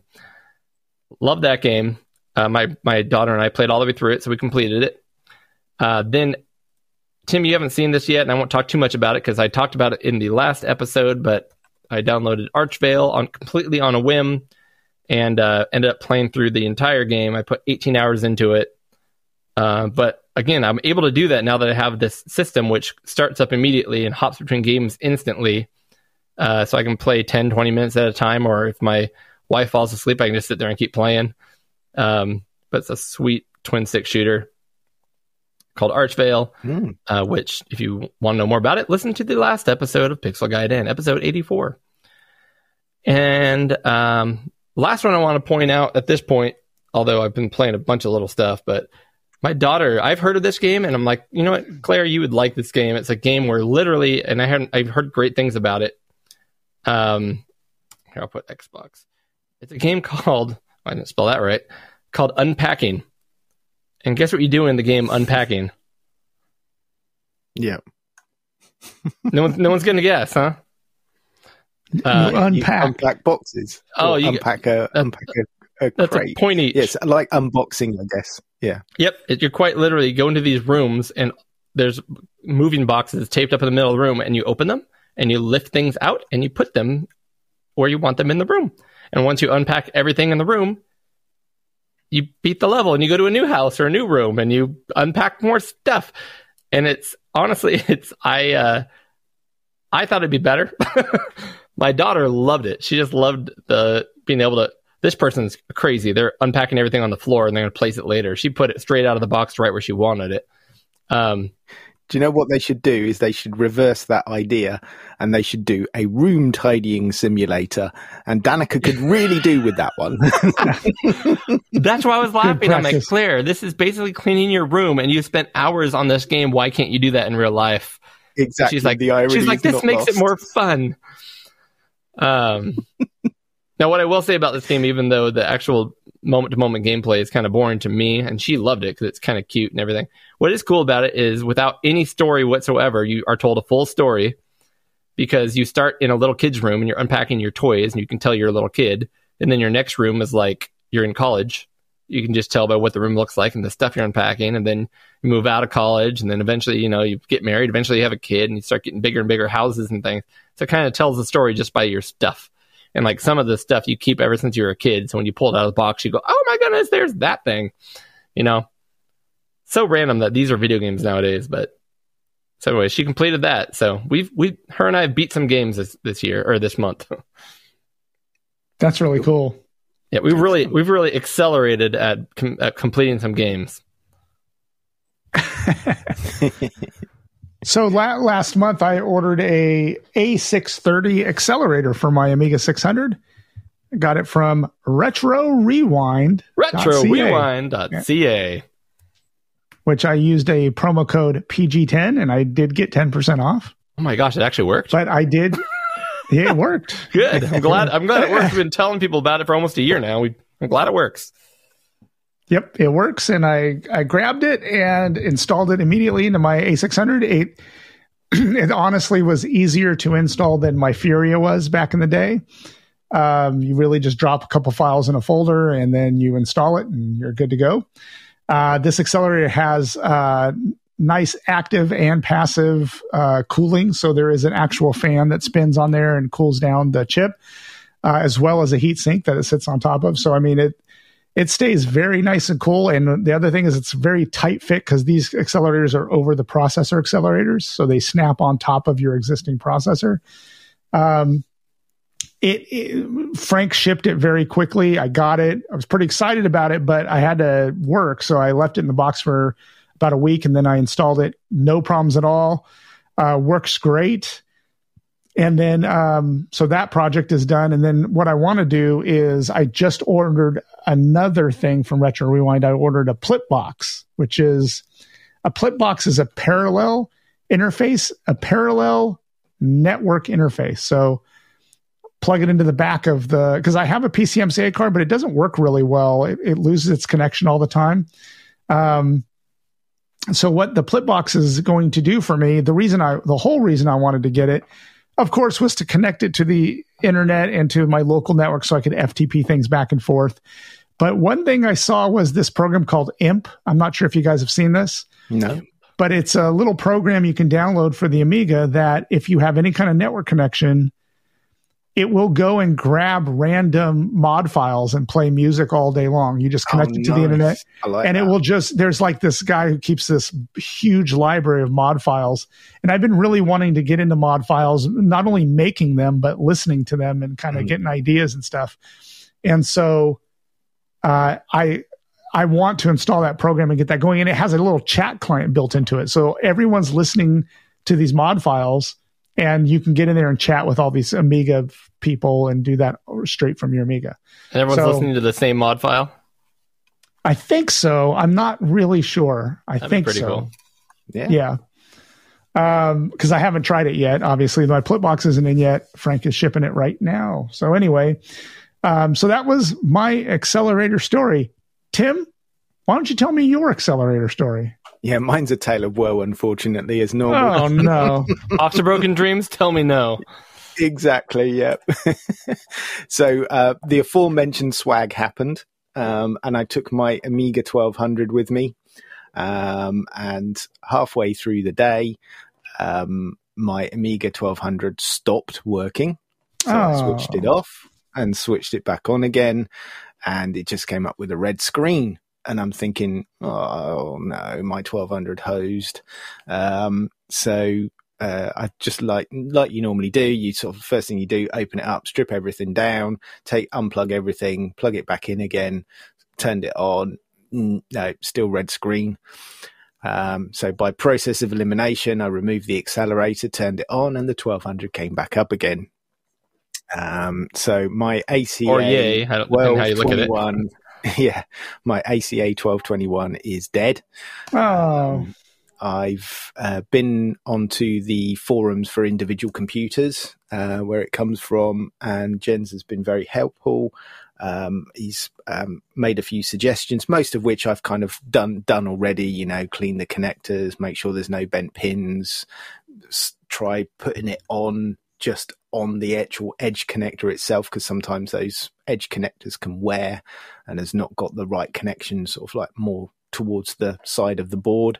So I've tried all of that sort of stuff, and it just basically every time you plug it in, it's just red screen. So um, unfortunately, my accelerator is going to have to go back. So I think they are going to be able to sort it out, but it's going to take a fair old while, I think. Because the postal service and all that sort of stuff between here and Germany now, I might as well send it to America and back. It's just ridiculous. Yeah. Wah, wah. Yeah. Uh, but I might have a working accelerator by Christmas. There you go. So yeah, that's that's it for that one. That's, that Uh, stinks like an onion. Sorry, how are my how are my transitions going today, guys? Very well. Before we get to before we get to the onion related topic, I would like to open another beer. Okay. I, I I would love to do that. Go for it. So, keeping with my, most people have tried this. I'm going with the original microbrew that, in my opinion, started everything off with this whole microbrew thing in America. And that is the Sierra Nevada Pale Ale. And um, uh, do are these over there, Tim? Sierra Nevada Uh, pale ales. Well, yeah, or the Sierra Ale. Nevada particular one. Sierra, Sierra Nevada, Nevada is, one. is actually up in uh, Chico, California, but this kind of is at this point it's, it's microbrew that kind of became a medium sized brewery, um, and I'm pretty sure that I you know all over Northern America, I think including Canada and stuff, you can get Sierra Nevada now. Um. Anyways, I always like this tagline at the top: family owned, operated, and argued over. Now, the fun story behind this beer is I've actually never been a huge fan of this beer. In fact, I've always said this is where the it gets starts getting too hoppy for me. Yes. Uh, Sierra Nevada Pale Ale and higher is too much hops. I try to stay under this. Uh, but I was out at a golfing thing for work, and there was a big bucket of beer every other hole for us while we were playing golf. So I grabbed a bunch of these. Messy. I threw two of them into my golf bag. Um, this would have been about a month ago, and I found them a couple days ago in my golf bag. and so I threw them in the fridge, and I have two of them. And so they've been sitting in a hot golf bag for a month. They are now cold. Um, not that Tim would know anything about cold beer because they guys don't drink cold beer over there, but that's what I'm drinking. Delicious. Well, you say that, but ever since I've been talking to you guys, I now drink cold, well, cold beer most of the time. Most of my Yeah. beer goes in the fridge, So especially the- this time of year. Just a, just a no brainer. Colder than the better. I mean, is, is that really a thing over there? Like, is that unusual, or is it kind of half and half? Yeah, or- no. If you go into a go into a pub, beer is served, uh, and it's not chilled when you when you People get at home? from the from the draft. Yeah. Um, some people probably, but you know, for me, me personally, I I just whack in the fridge. Cold beer. Yeah. If we really want to see how to do it wrong, uh, my father-in-law will take beer that's not cold enough, pour it into a glass, and put ice in it. That's not right because that'll water it down. Yeah. Not right. it's it's like drinking cold red wine. I was going to say he does the same thing with wine. No, no, no, no, no, no. White But- wine, maybe, but not not red. Definitely not. What are you drinking, Eric? So this is from Sonoma Springs Brewing Company, and it is called El Valiente. It is a Mexican Pilsner. It's got some cool little like uh, cartoon graphics on there. Yeah, Look at that. Oh, nice. Um, Looks a bit Ah. Monkey Island style.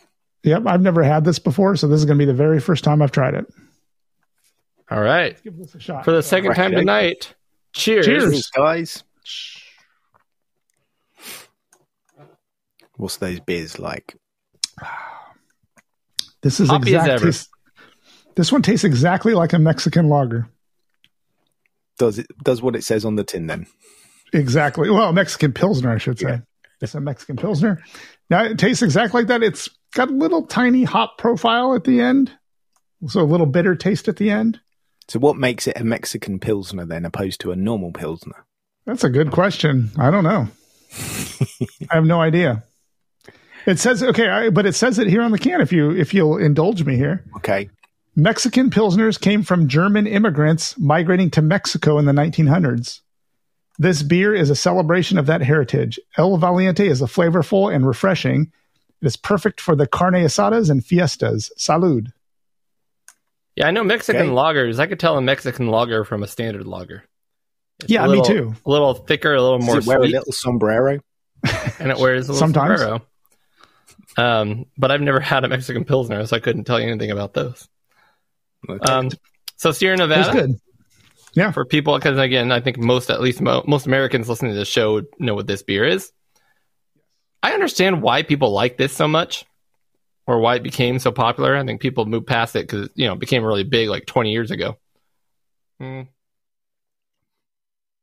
It's heavy and hoppy, but it's complex. It's got a. It might sound super snooty, but there's like a lot of um, like a lot of different hop flavors. It's kind of woody and piney. I don't know if I, if I can on. explain it that way, but it's drinkable. It's not thick. Um, it's just it's just a little too, a little too hoppy for me. Um, I think it'd make a great hazy, but because that kind of rounds that the hop edge off.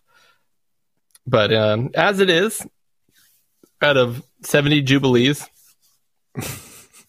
um, I think I appreciate it more than I used to. I'll give it. I'll give it a forty-five. 45 out of 70. Yeah, Seems to be making a lasting impression on you there, Cody. I mean it's not great, but No, better than I'm gonna Heineken. I'm going to give this one probably a solid 50 out of 70. It's not the greatest Pilsner I've ever had, uh, but it's definitely not the worst. I, I, I like it. It's good. It's a refreshing beer, but that's what I'm giving it. drinkable. There you have it. A couple of somewhat drinkable beers on Pixel Gaiden. Yeah, Um. Anyways, what was that onion talk? Terra Onion makes onion. makes makes a few cool devices. One of them I've been wanting for a while, and I finally put enough stuff together to send off my money and get back my Neo SD. So I've got my gigantic cartridge for my Neo Geo, and have successfully put all the games on. And uh, oh my goodness, I love my Neo Geo so much now. Because if you remember, I when I got my Neo Geo, I got two controllers and I got two of the big gigantic cartridge games. They're both 2D fighters, um, which if you listen to the show, not my thing, not my thing. Um, So I played a few games on it, but uh, it is it does take a while to load the games because the this the way this one cartridge works, uh, you only have one slot if you want to call it that that you can load into. So when you turn on the the Neo Geo with the Neo Geo SD Neo SD cart in it, it'll load whatever on it, whatever it's flashed to. But if you load it while holding holding the start down, then it'll bring up the menu so you can select a different game. Depending on the size of the game, it might take up you know 30 seconds to three minutes to load a game onto the cartridge. And now basically that cartridge is that game. It turns on instantly from now on until you set it up again with a different game. Um, I actually not- really like I, I love cartridges that work that way because there there were some older EverDrives that worked that way, and I love that because yeah, sometimes I'm on when I'm focused on a game, I just want that game for a while. So if it'll flash that game and just keep booting into it until I want to change it, that's the best. Yep. And then the the the fancy one they have now, the I forget what they called it, but the the fancy pro version of the cartridge is another. I mean, the the thing's stupid price. Don't get me wrong, um, but the, it's like three hundred more bucks for the fancier version, which has three save sh- slots. One of them's permanent. The other two you can just kind of flash to memory real quick for a quick r- game, and uh, a couple other things, but it wasn't worth it to me. Now, what was cool about this is these were out of stock everywhere um, all the places I knew about. But all of a sudden, someone told me, uh, and I wish I remember who it was. They're like, you know, like right now, all of a sudden, uh, Terra Onion on their actual website, they have some available. It And that was me. like, was that you, Tim? Thank you, Yep. Tim. Yep. So I, I noticed that, and then I didn't have the money put together, and then like two weeks later, I, I hopped on there, and it was they were still available. And right after I bought the cartridge, I must have got the last one because it in- instantly went to sold out again. Um, but what helped it happen, uh, this crazy economy, the I think I, I think it was in euros, but the euro to the dollar dropped a bunch. so, um, does that mean yes? Is, that's true? No, it's not true. It went up. no. Go. Eric's just sent a message. Oh, I Yeah, gotcha. Sorry, I, I thought I thought uh, Tim's talking to me. But anyway, long story short, uh, I was I was getting ready to pay almost five hundred dollars for this thing, and by buying it with uh with the you know the what do you call it the exchange rate, uh, it was only three hundred like three hundred and eighty bucks, brand new from the factory. only I know it's a it's a lot of money, but I've been wanting. I one would have gotten I would have gotten one too if I had that system. I would absolutely spend the money on that. I mean, It's a if- good uh, deal. the, the truth is, I wouldn't have bought the system if this cart was not available. If these, you know, because the cartridges are just too much, especially the ones I want. So, anyways, Almost uh, with the- any game you want is going to be as much as the as One that. of those. Yep. Yeah, yeah. So, without talking uh, too much, yeah, a lot of the games are over a thousand bucks. But um, Absolutely, absolutely. so the one I've been focusing in on and playing a ton of is Metal Slug X. And uh, the big thing, I'll try to be quick. I'm sorry, but the big thing I'm excited about this uh, is, for those who don't know, the Neo Geo home system. They call it the AES versus the arcade, which is the MVS. Exact same hardware, just in a different format, basically. Um, and if you play games on your AES home system, it has a different BIOS in it, and it knows you're playing on a home system. So it does a simple thing, which is so simple, but to me makes the games infinitely better. And that is it automatically selects how many credits you get, and you're limited to that many credits. So now there's actually a game to play and a challenge to beat it, not just putting coins in over and over again until you beat a game. So with Metal Slug X, it gives you five credits. And so I've been playing over and over again, trying to see how far I can get on those five credits. So it's like playing a console game, even though it's exactly the same as the arcade. Um, and with this cartridge, however, you can hop in and change your BIOS. So if you want to play it as if it's an arcade, The, the Uni BIOS. Uh, there's a there's a BIOS built into the actual AES that you can switch out, Mhm. but you don't even need to do that with this cartridge. I can actually t- tell the cartridge to tell the system what to do. Yeah. Um, yeah. So you can use the universal BIOS. I think it is, isn't it? Yeah, so I can change. You, I mean, you might know more about it than I do, but you can change if you want to be the, the MVS version or the AES version, and you can choose what region you're in. Which, by the way, there's only one ROM for every game out there. The only thing that changes is what your system is. So all the Japanese text and everything is on every ROM. So is all the English text. So is the arcade version and the AES version. It's all so. I'm loving it. I'm absolutely loving it. And uh, I will be honest right now and say I had a hard time playing, playing some of our Battle of the Systems games because every time I walked over there, my Neo Geo was set up and sitting right there next to the Dreamcast and, Super, and uh, Nintendo 64. And I'm like, ah, I'll just start with the Neo Geo. Yeah. Um, the last thing I will say that I got for that real quick is I picked up um, just on eBay real quick a couple of extenders because though in the Neo Geo Arcade 6 only have about a six foot cable and that wouldn't reach to the, the couch quite. I had to sit on the edge of the couch. So I got some 10 foot extenders. So now I can play Neo Geo on the other side of the room if I wanted to. Oh, that's great. And they work well. Awesome. That is all. So It's, it's become a to- fixture in my household. So you know, when I, again, I went on vacation recently, and I really I took my Switch with me, and I found this thing on a YouTube video that I was watching about um because uh, I've made it no secret on this show that I hate the Joy Cons. I think you guys tolerate them a lot more than I do. I hate them. I, don't hate them. I actually enjoy them. I, I think they're horrible. I, I think the the sticks are too small. I think the I think the drift is a problem, even though I, I haven't experienced as much drift as some people have. Um, I I don't like the distance between when you hold it, uh, like like the way you hold the switch. I don't like anything about it. But one of the my favorite controllers of all of any system is the Nintendo Pro controller. Uh, the weight of that and the feel of it, I think, is perfect. It's it's my favorite controller, pretty much of all time.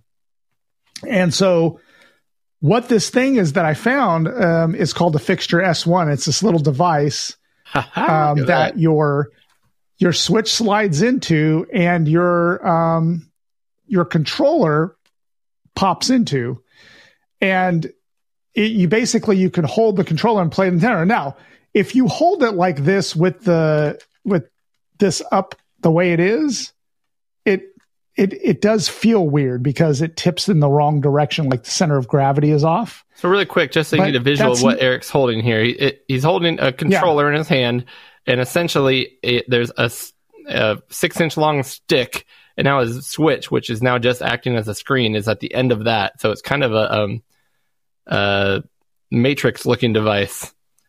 yeah, so I mean, if you were to envision this, it's like your Pro controller has a hinged arm on the top of it that the switch screen will slides into. Now, if you play it like this, like I have it, where the switch, the like the the the screen is above the Pro controller, the center of gravity is off, and it is a little hard to hold. So what you do is you move the screen down over over the Pro controller like this It's right in between you so and the controller. you- so the the controller is almost behind the screen, but you know where the buttons are by feel, so you don't really need to see the controller.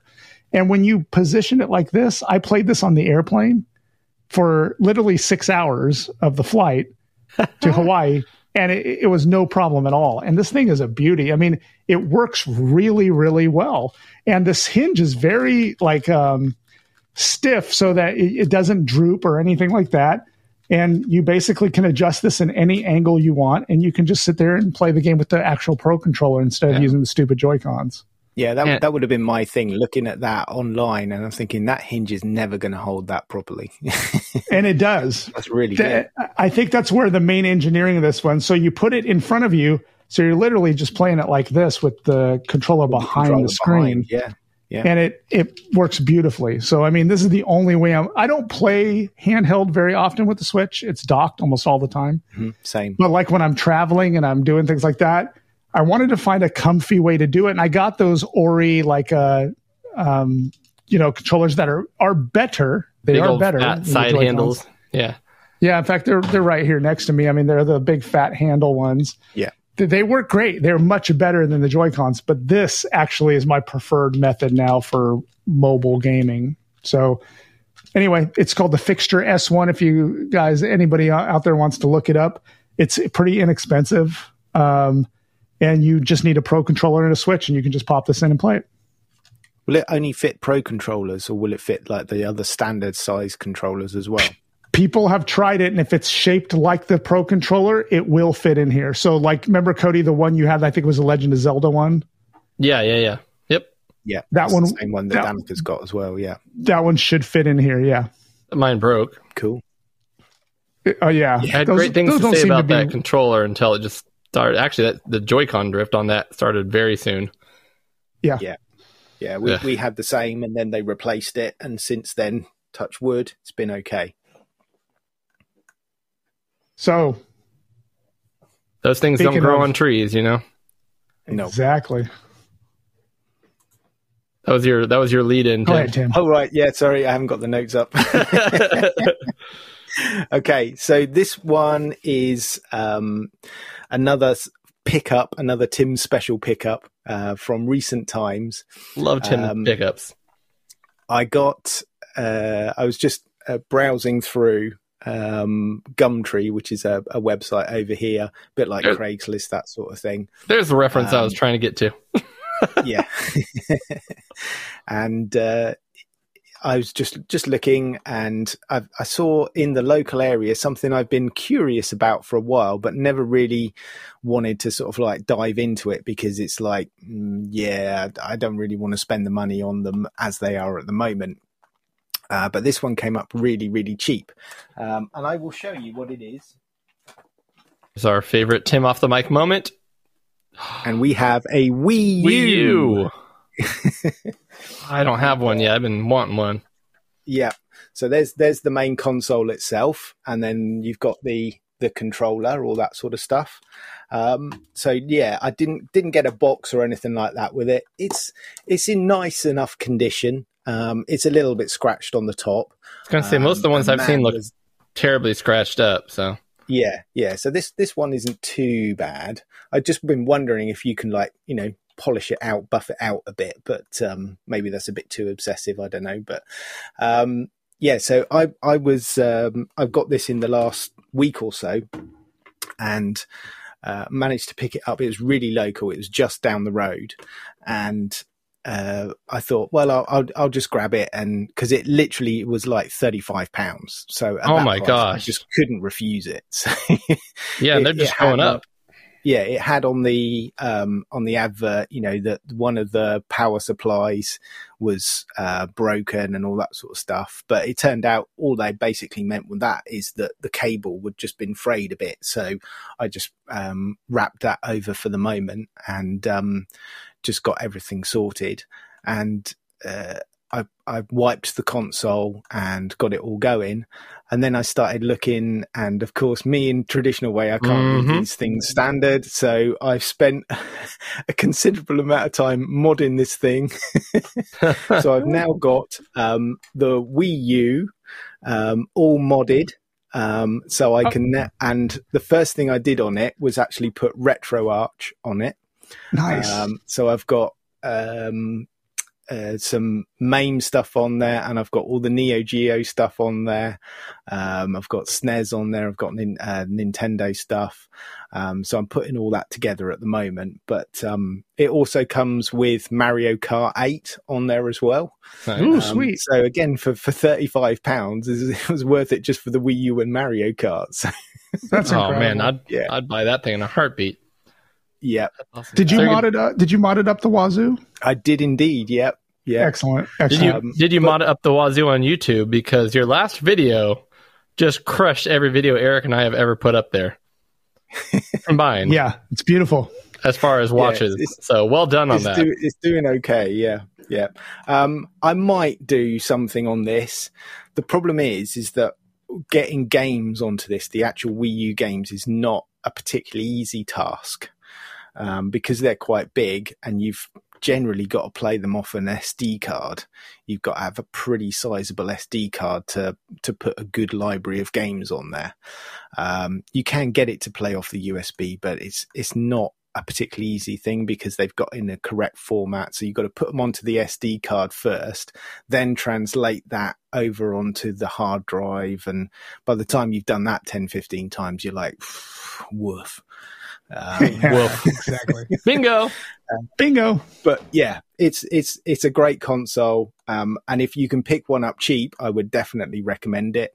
if you know you're looking at around about 85 100 pounds something like that yeah maybe not um but um yeah it's it's it's if you can pick one up cheap and you can get a few few games um and mod it then yeah it's it's the mod is actually very very simple it's once you've then got the modification on it's then adding all the other bits and pieces on to to do what you want that can be a little bit more complicated so when i've got it a bit more um sort of like uh, Dialed in. reduce some of the complexity out of it then yeah i might make a video on it See, I'm I'm the other way. If I have one console of something, my original one I want to keep original.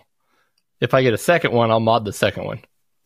Yeah, but that's the kind good of thing my- with these is that they're, they're just soft mods, so I'm not opening it up. I mean, They're I did open this one yeah. up to, yeah, I did open this one up to clean it all out because it was really dusty and the fan was noisy and all that sort of thing. Yeah. So I've cleaned that all up.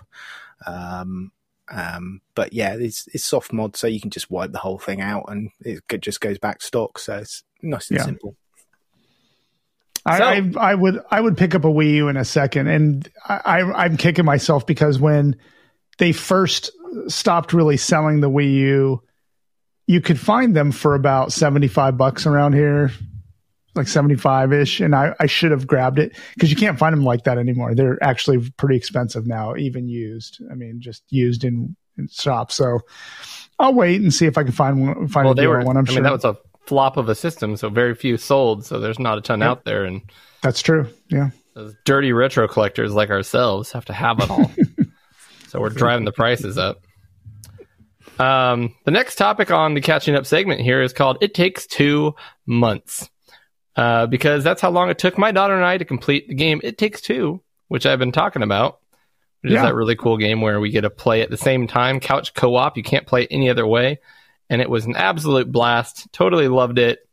Um, and we finished it. So that's all I have to say about it, really. But we finished it on the big screen, the new 60 inch flat screen I got for Nice. 70 bucks, um, which made it a, just a bigger experience, which was very cool. So, especially when you're doing a big couch co op game like that where it splits the screen in half, Yeah. we each one of our screens was bigger than the original monitor we played it on. So, Yeah, I would love to play like if you could get a retro tank and upscale like GoldenEye in, in four Yeah. like the the quad corners, like that would be every screen would be bigger probably than the TV I have in my living room. but I we've don't talked know if about you this. Guys, I- I don't know if you guys saw it on Twitter, but someone put out an awesome post of that. So what they had is they had a big Oh, CRT yeah, and they had like a cardboard box and they'd cut it out. I saw that. got like a strip there and a strip there. So you've got all these four people and you Yep. can't actually see the other screen. Oh, I thought that So- was just brilliant. What a hack That's that was. that's what we all did when we were kids, though, because everyone Yeah. would cheat by looking at other people's screens. They Yeah, would. So as a kid, right. we, we all did that. We all divided that thing up. It's like you have to stand here, you sit down here, you stand up over here. Because otherwise, yeah, you just try to hide, and, oh, or else you'd try to like do something and hide by facing a wall. So if anybody looked at you, you were just looking at a wall; they couldn't see where you were. But, but what I was, what I was going to say is the problem with doing that is, and and you guys, I think Tim, you mentioned this recently. The N64 was not made to be played on a flat screen. It looks terrible No. on a flat screen. it looks horrible. It barely play looks good on a CRT. it looks great on a CRT, you liar. It looks Nah, awesome. I love the don't way it looks. The PlayStation looks eh. terrible on a CRT. Meh. Eh, all right. Yep. We're going to have to agree to disagree to agree Okay. that you're wrong.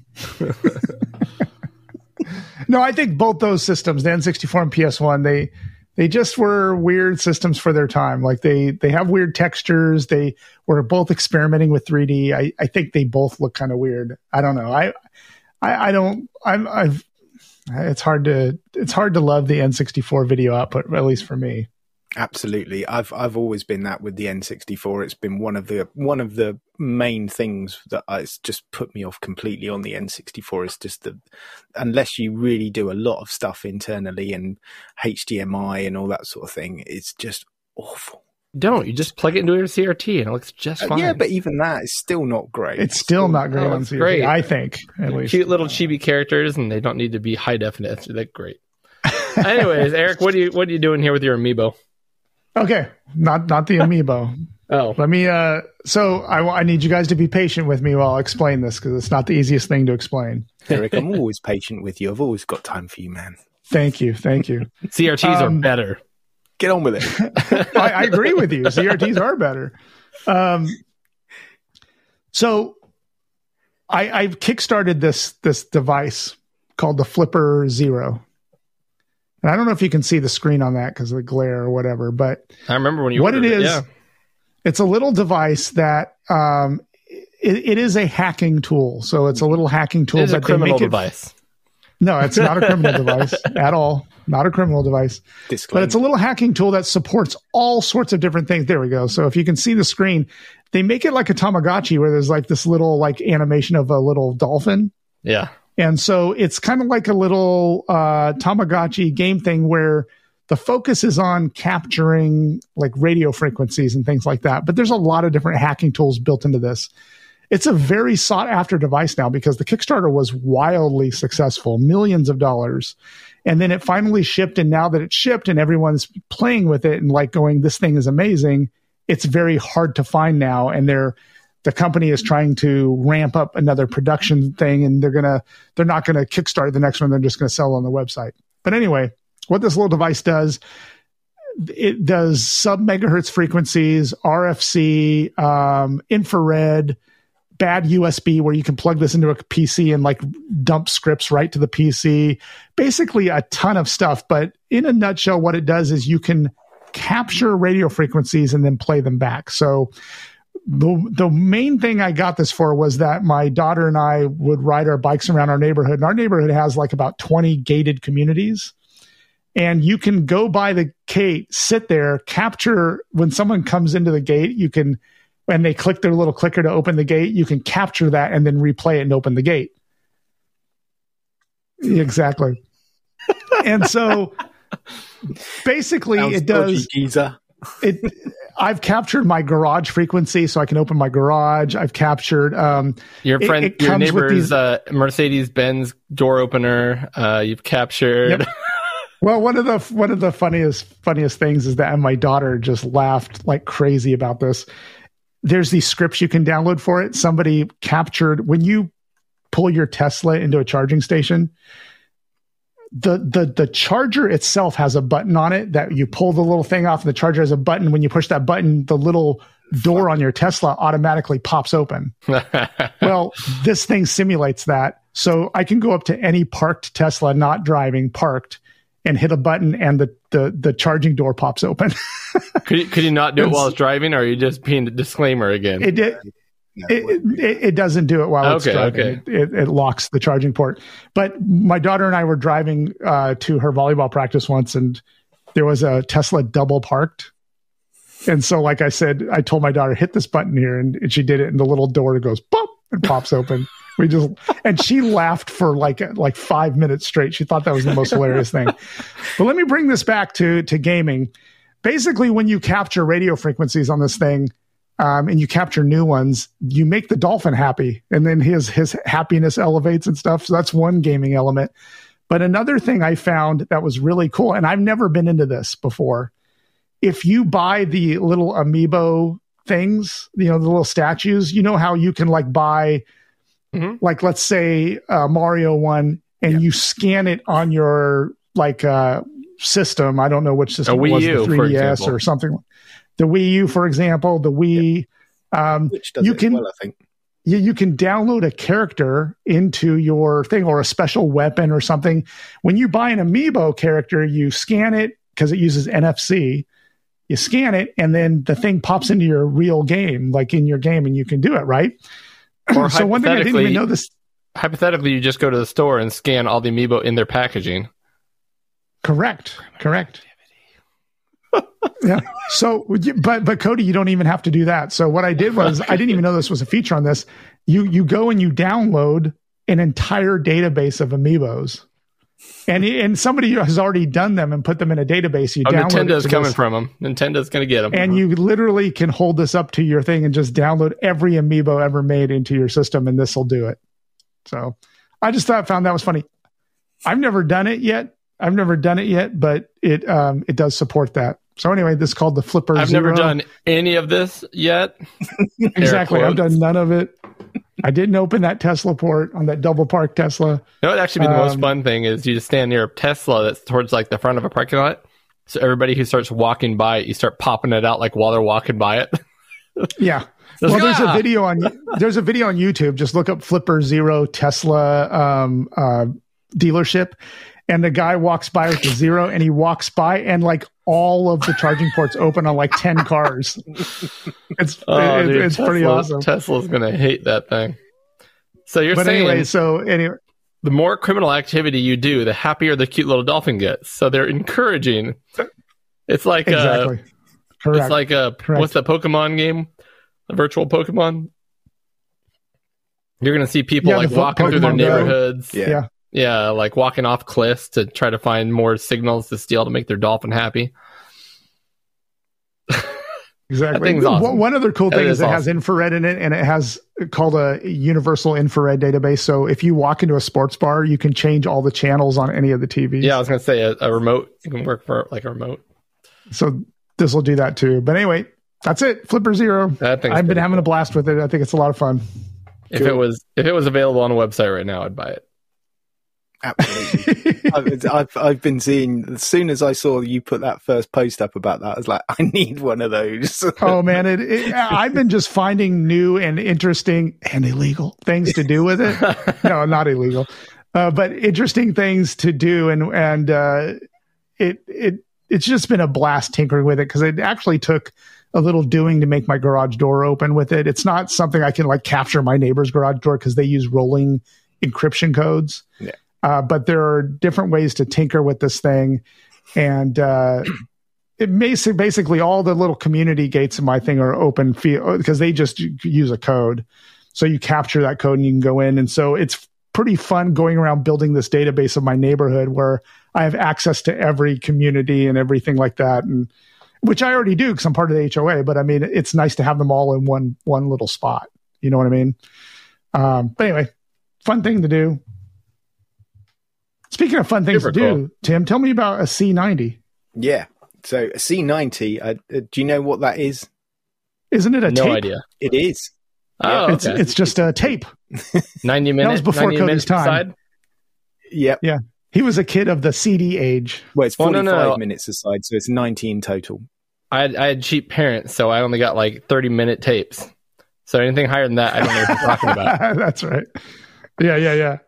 Um, so recently I was watching Chinny Vision, uh, w- uh, one of his videos, which was all about um, his trusty uh, Sony tape deck that he uses to load stuff up. Um, and it got me in the one, in the words of um, Cody, jonesing for one of these devices. Jonesing. Yeah. Um, so I was looking on eBay and uh, I found a lot of stuff all in one go. Um, and they happen to have a bunch of uh, old school Sony tape decks. Yeah. Right? Um, so that's that's one there. Uh, that is a cassette recorder TCM nine three nine. So that's sort of like the traditional, um, sort of like uh, uh, what what do you call that? Uh, portrait portrait style um, uh, tape deck. Uh, it's got the uh, the earphone socket and the microphone socket on it. It's not got the the DIN connection that some of them has as well. And then this one was the the particular one that I was after.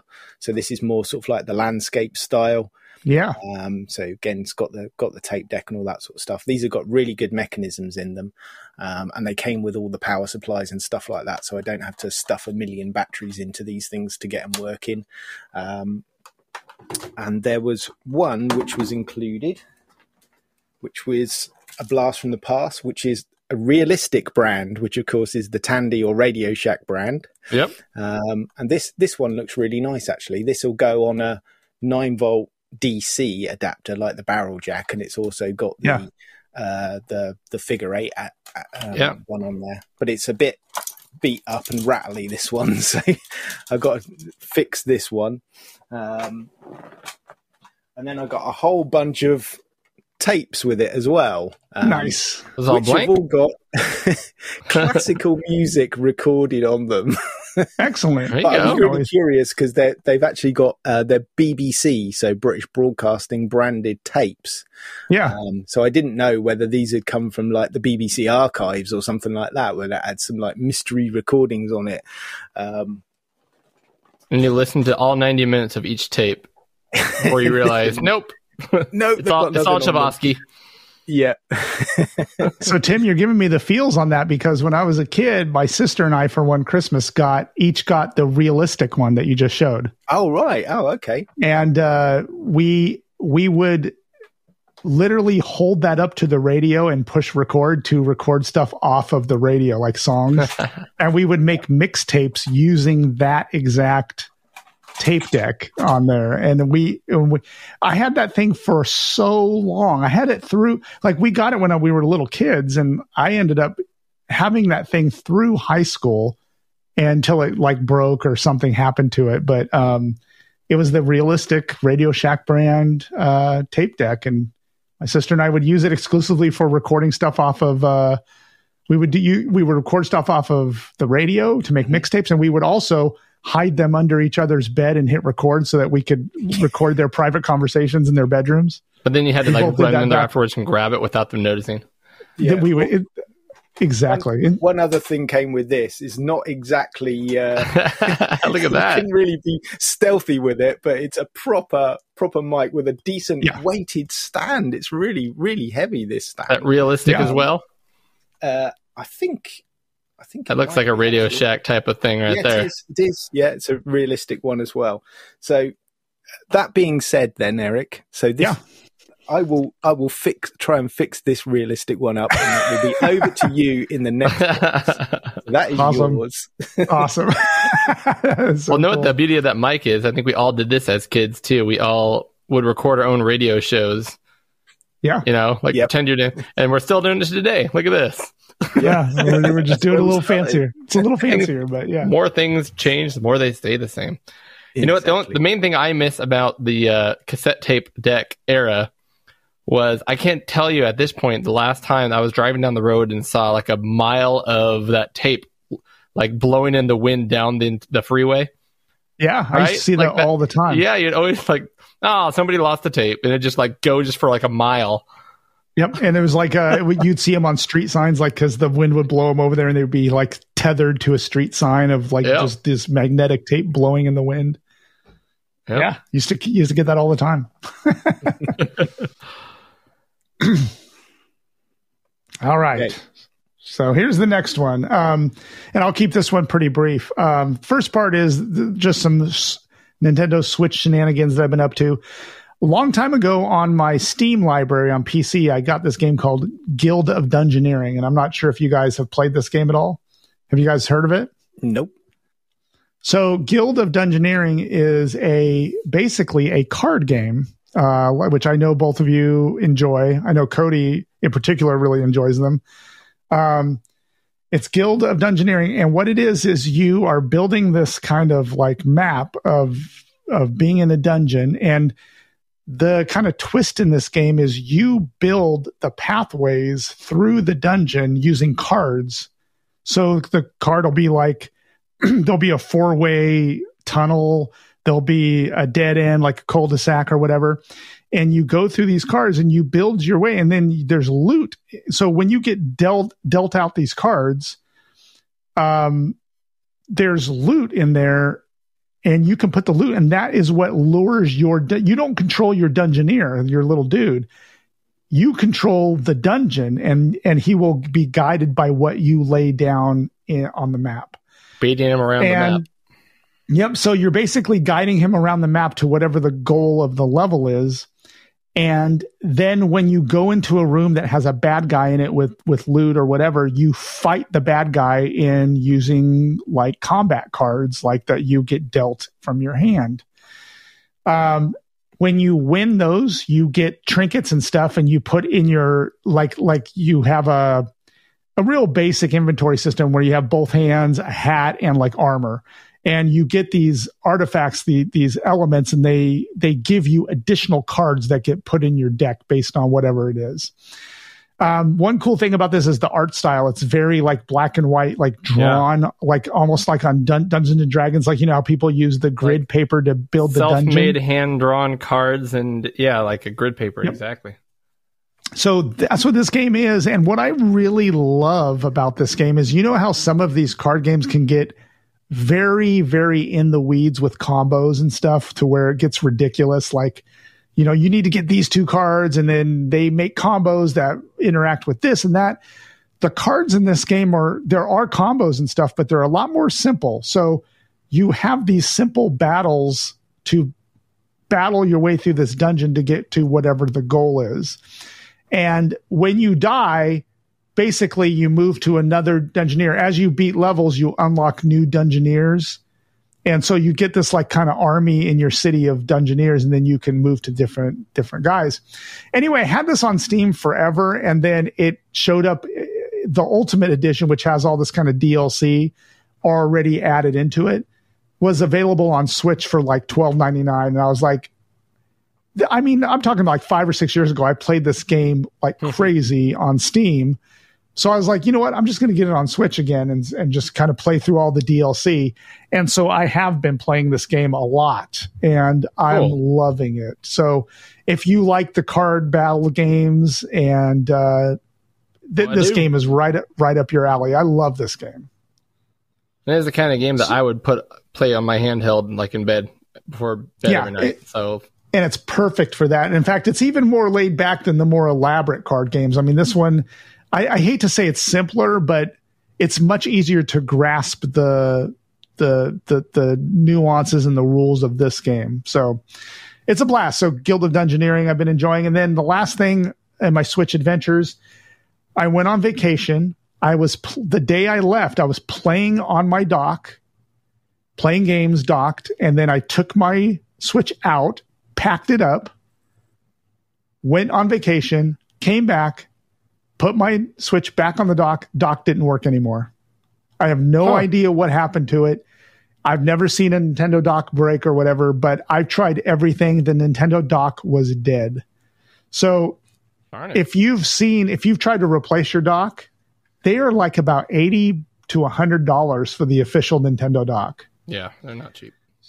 So I basically was like, well, I don't want to pay a hundred bucks. And plus the availability for them was pretty bad. So also I heard rumors that if you get certain third party docks, they will blow your switch up. So didn't want to get one of those. So I had to get in the weeds doing research on like what would be available. And so I got this little, little tiny travel dock on uh, Amazon for like $24. It has circuitry in it to prevent blowing up your switch. It gets very good reviews, so there have been a lot of people that have used it, but it has high charging ports on it, HDMI port.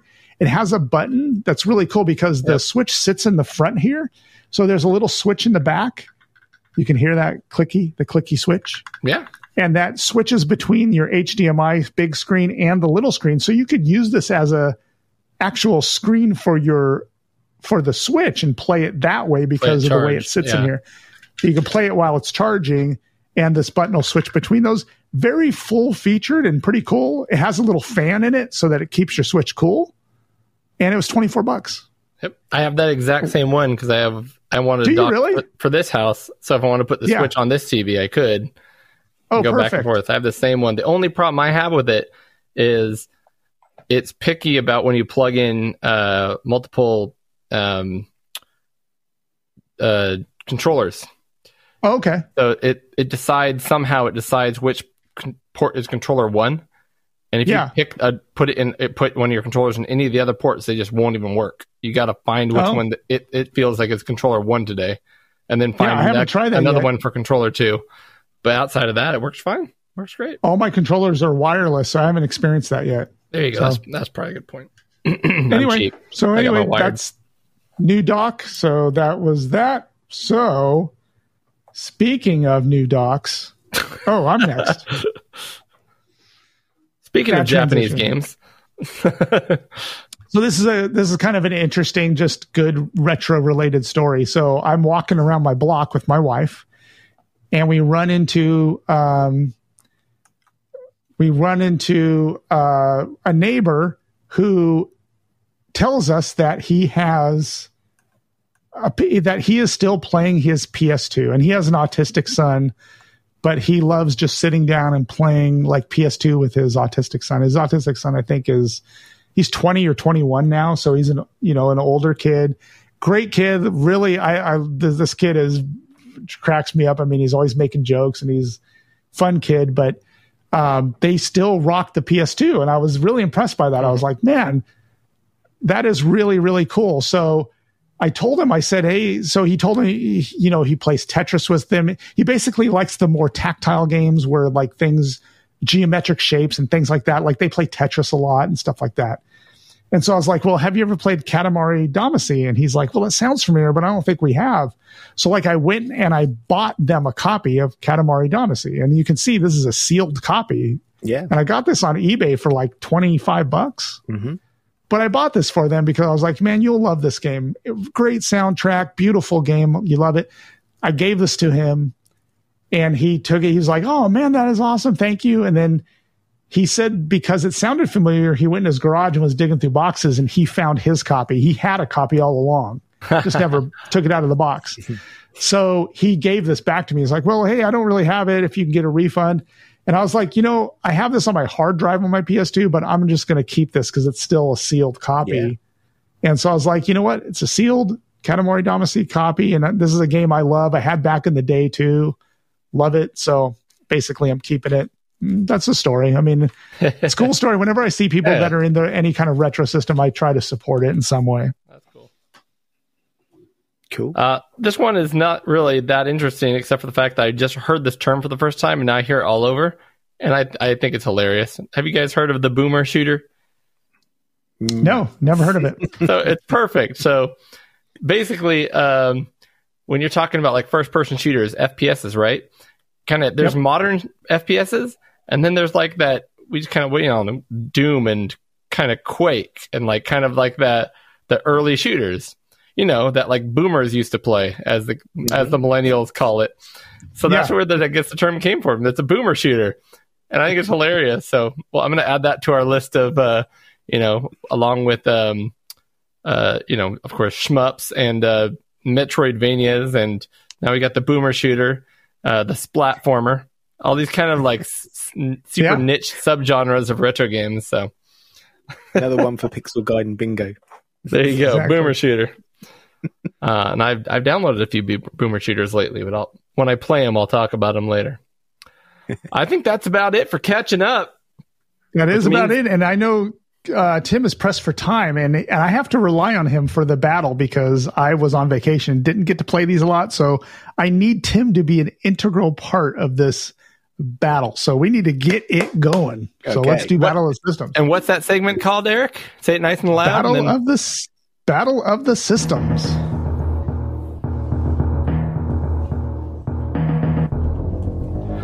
Battle of the Systems.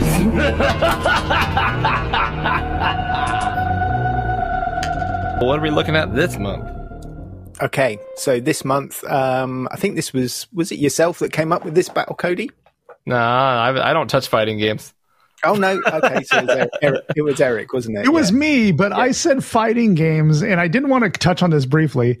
These aren't fighting games. They're These are fighting games. They're, they are platform brawlers. I mean, these are not technically the Street Fighter, Tekken, Virtua Fighter style games.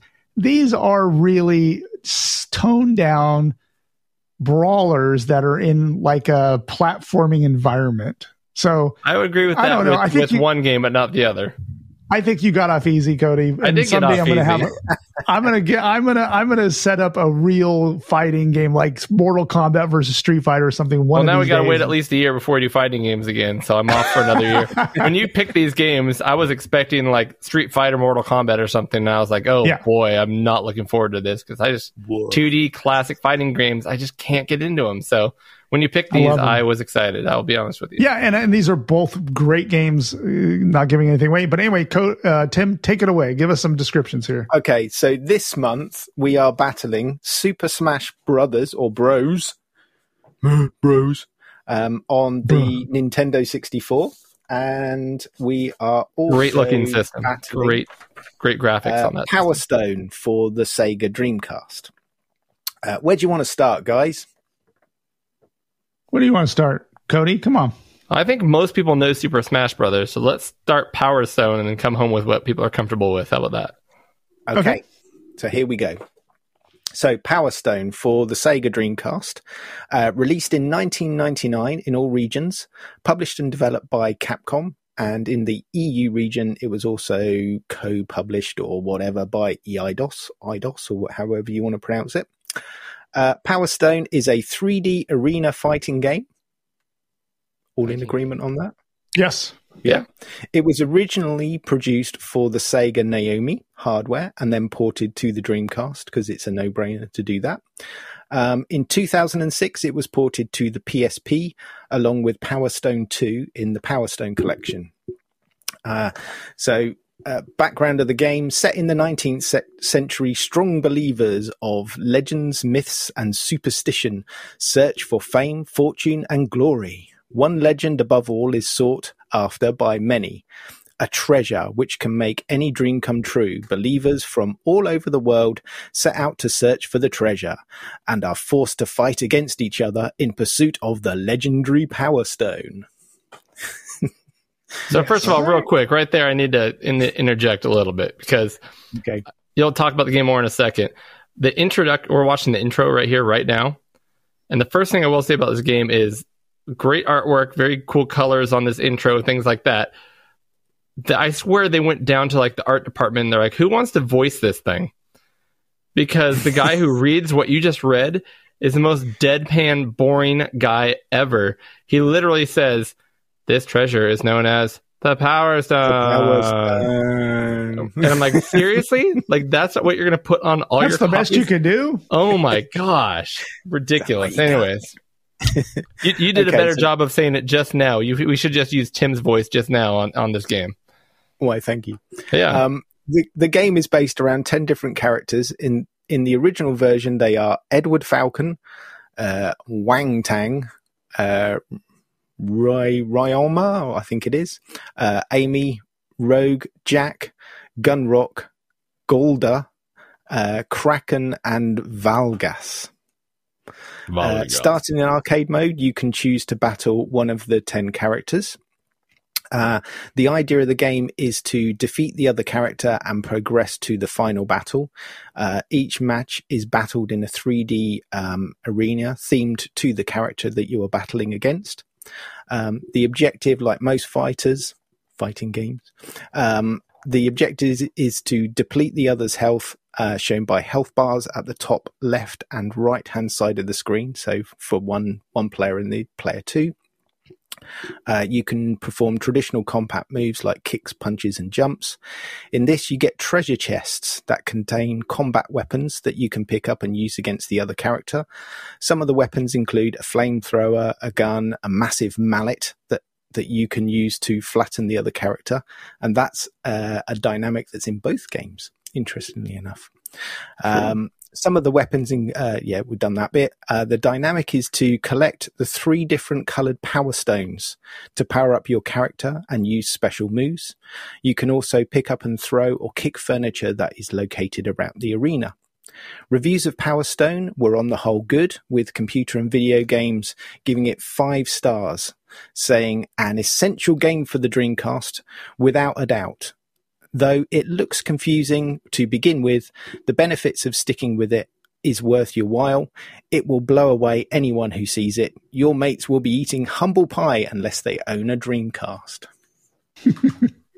were you there blown go. away, guys? Were you blown away? I was blown away. So I don't- in the day.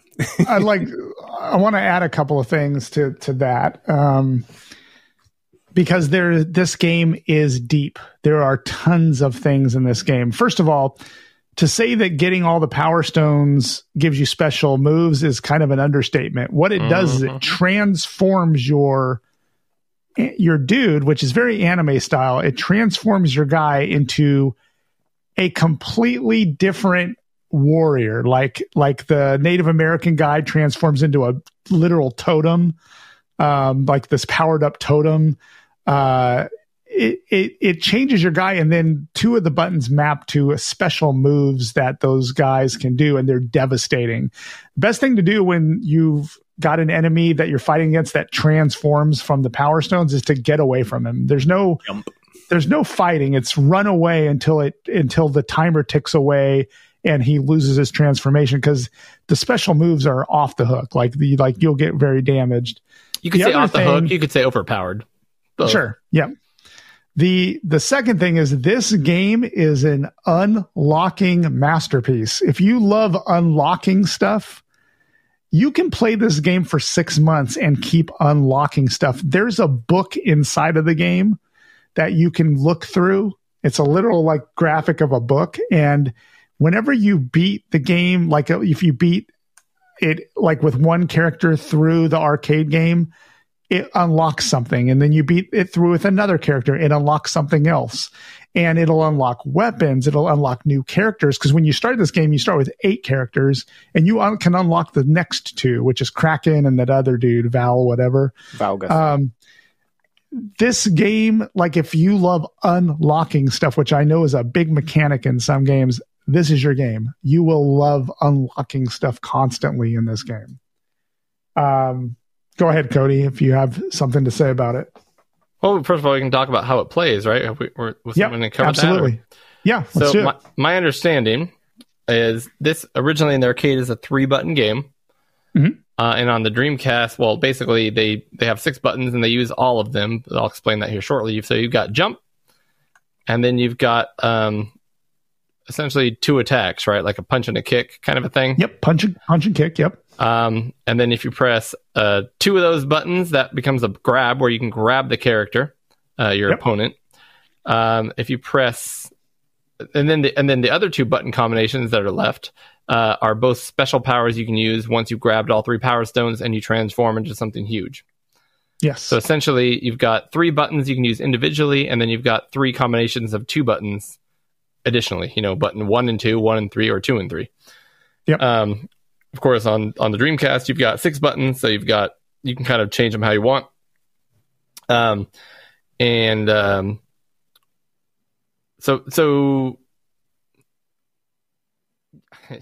I mean, like you said, there's a lot of depth into it. I've kind of researched into it because there's all these. You can like read pages and pages on like how you're supposed to play this game. Like, all right, Yep. so if some guy transforms and coming at you, you can use this. This is how you can break his attack, and then you can do this move. But if he does a grab, then you can counter it with this. It's uh, it's it to me falls into that fighting game thing, and I'm going to show some of my colors here, uh, where it's just so freaking complex that I just if I tried to play the game the way it's supposed to be played, I lost, and if I just smash all the buttons, I won. Um, so what I'm, you know, just watching some of the gameplay here, what I some parts of it I do love. Um, there's like destructible items throughout the level that you can kick towards characters, and that actually does it like knocks them off guard. It doesn't do much damage, but kind of knocks them off guard so that you can either hop, hop up on them and beat the crap out of them, or else you can run over and grab some power stones, which uh, I found to be the correct decision because this game should really be called you can punch the guy 42 times. It doesn't matter if he gets all three power stones, you're dead. Yeah. Uh, and vice versa. The game basically became like, how do I keep the other guy from getting the power stones so I can get them and then just kill him? Um, And that and, and there's nothing wrong with that mechanic. That's kind of the fun of the game is to play defense when there's a when there's a power stone available, you don't want him to get it first, so you got to run over there. And you can pick up objects in this game, throw them at the other, uh, throw them at the person. You can do multiple hit combos, so you can like sit there and do certain things with the buttons in the controllers, like kick, kick, punch, kick, and it'll do like a four hit combo. Um, there, there's some really, really cool stuff in this game, and we probably none of us had time to play this multiplayer, but this game would be a blast multiplayer. Yeah, I mean, I, I think uh, use one of those games where you, you, like you said, you could just, uh, you know, get months and months of play out of it. Um, it's very difficult. I mean, I, I played it a little bit back in the day, Mhm. uh, but not not even half as much as I did, you know, just just for this. Um, but I've I- tinkered with it over the years, but this is the first time I actually sat down and tried to learn the combos, the moves, um, all that stuff. Um, one other thing that I thought was really cool in this game, if I can mention it real quick, you can unlock VMU mini games. Did you know that? Yeah. You can Cool. unlock three VMU mini games, which one of them is like a shmup, one of them is like a little like slot, like um, slot machine kind of style game, and the other one is like you're throwing shurikens and like you're you're trying. It's like a target game. And of course, if you guys don't know, at home the VMU is the little memory card with a little kind of pixelated uh, screen on it that goes into the Dreamcast controller, so you could pull it out and play it as its own little tiny portable. that beeps Yeah. every time you turn your Dreamcast on. Oh yeah, yes it does. um, so, what do we think of Power Stone then, guys? Well, for, so the, the the other thing is that the stages are very cool. They're all very different and unique. There was like a museum in the first one. You could break into the exhibits and like grab parts of them and throw them at people. This is a little like street cafe, like European street cafe looking thing where you can throw benches and hang on light poles. There's special moves you can do while hanging on a light pole. I absolutely love everything about this game except for actually playing it myself. I, that's, just, that's just the truth. And I, so I, I mean, I'm realizing more and more. It's not like I think these games are bad fighters in general. I think my mindset is just like if I can't hop into a game and enjoy it, if I have to spend hours and hours like learning moves to get better than I would be of just smashing all the buttons, then I, I just, I just, I guess I look at it as a bad game, even though I know it's not it's like I shouldn't be able to just smash the buttons and do better than what I'm actually trying to play well. And uh, like kind of all fighters are that way. Um, so this game for me, when I was, you know, I got to the point where I could beat like the first and second character almost every time. Then third character, I had no chance unless I just smashed all the buttons. And at that point, I lost interest. Um, I I love how you can. Uh, so I mean, I primarily played it as there's no point in me trying to do anything except for just collect all the power stones first because all the other things you can do do almost no damage compared to the big power stone charge. Uh, so what's fun is the the you'll try to get a couple power stones, and if the opponent has one, you have to go over there and kind of punch them or do a move to them, throw them to knock the power stone out, and then you get their power stone. Um, I love that aspect of it. And uh, when I when you said we were going to play this game, I got excited because I've played Power Stone in the past, but in hindsight, I'm pretty sure I played Power Stone two only because I believe that was this game, but with like four players, which is what I was kind of thinking would go really well against Super Smash Bros. Um. So, anyways, but this is I mean, it's a straight a one-on-one fighter. It's just done with um some really cool different ideas, and I can respect it, and uh, think it's a very cool game that probably a lot more people who like fighters should play. Cool. Yeah, I, I've kind of come to a similar sort of conclusion.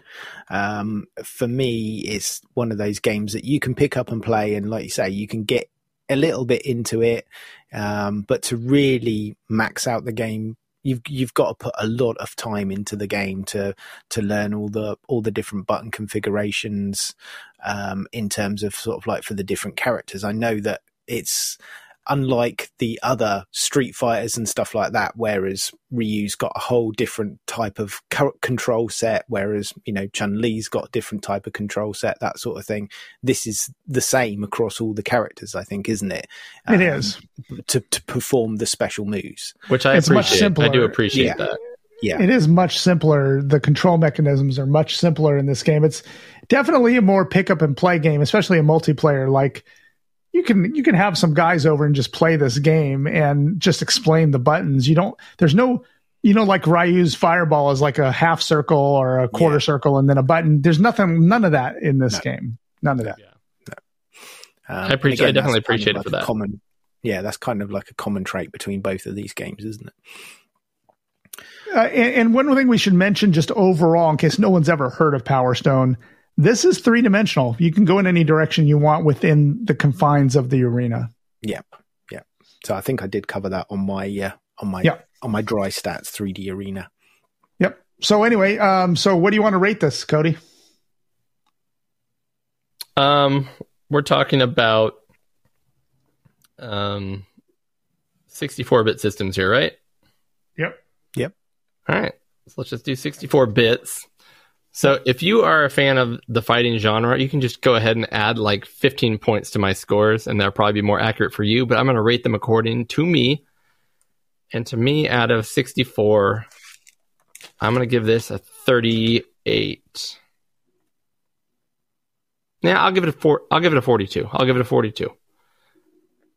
Tim? Tim, what do you got? Um, out of 64, I'm probably going to go. Yeah, probably 40, I think. 40. Wow. Tim agrees with me, kind of. I'm going to give this one. I found this a little more um, intimidating and complicated than it really needed to be, I guess. Really? And sometimes you get a little, there's too much going on to make it a simple, like, fighting game. Like, I agree with you, Cody. Like, sometimes smashing the buttons just makes more sense. Like, it, it, it, it, there wasn't a clear, defined way to do do a goal in this game. Like sometimes just smashing the buttons made sense, if, especially if you got over your head. And I didn't like that when the guy got the power stones. You really the the smart thing is to just run until the timer runs out and try to run away. If you get hit by someone with that, you're going to lose more power than you can usually regain to win the game. So I don't know. I think I'm gonna. I think I'm aligned with you guys. Kind of. I'm gonna probably give it a 44. Interesting. I'm surprised. Okay, cool. Yeah. All right, Tim. Let's talk about Smash Bros. Okay, Super Smash Bros. Super Smash Bros. Super Smash Bros. So this was released in 1999 by Nintendo and developed by HAL Laboratory. Uh, Super Smash Bros. was released on the N64 and started a wave of releases based on the N64's commercial success or the game's commercial success. Um, this is the first of the series um, and features many Nintendo characters we know and love. Uh, this is an open arena platform brawler. Yeah. Um, the, in this game, you can choose to be one of the Nintendo Games star characters. So you can choose from Mario, Donkey Kong, Link, Samus, uh, Yoshi, Kirby, Fox McCloud, and Pikachu. Uh, you can also unlock the following characters uh, Luigi, Captain Falcon, Ness, and Jigglypuff. Uh, each character has its own strengths and weaknesses and special moves. The difference with Super Smash Brothers is instead of a life bar, you have a percentage meter. Um, and this counts up from zero.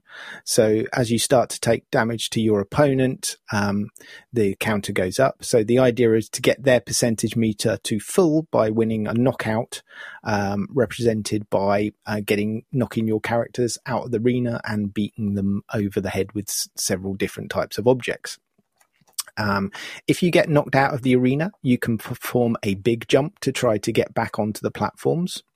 Um, getting a knockout is harder with some characters as they can jump higher to avoid attacks or are actually heavier, um, making them harder to knock out of the arena. Uh, one of the other differences between this and other fighters is that all the moves can be performed by the same combinations of button pushes and moves. So, as we previously said, um, making this a bit easier to get into the game. Uh, using platforms, you can jump up and down either to avoid hits or move in the range uh, to take on your opponent. Uh, also appearing in the arena are special weapons and power ups to be used, like Koopa shells, DK hammers, and Pokeballs. Um, when you beat your opponent, there is a scoring system based on what moves you use to take them down. Uh, you get bonus points awarded for using special weapons, combination moves, and you also get points dis- deducted for a cheap shot.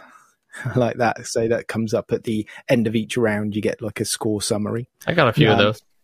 Yeah. As you progress through each opponent, there are different bonus levels where you need to break targets uh, dotted around the course. Um, you need to jump on the platforms and break the targets uh, before hitting the ones um, that are only accessible when you fall down. Um, along with single player, there's a versus player mode and a training mode. Uh, there are several difficulty levels, and you start out in normal mode. Uh, each character in the game has its own unique styled arena, and graphics and sounds are excellent in this, as you would expect in a Nintendo title such as this. Uh, Metacritic online uh, game scoring system gave this a 79% overall, uh, saying it's a bumping, bruising, brawling bash. Uh, the the many worlds of Nintendo collide in an ultimate showdown of strength and skill. Up to four players can choose their favorite characters, complete with signature attacks, and go in team battles or free for alls or venture out on your own and conquer all 14 stages in single player mode. Either way, Super Smash Bros. is a no holds barred action fest that will keep you coming back for more. And it looks There great on your N64 with the CRT.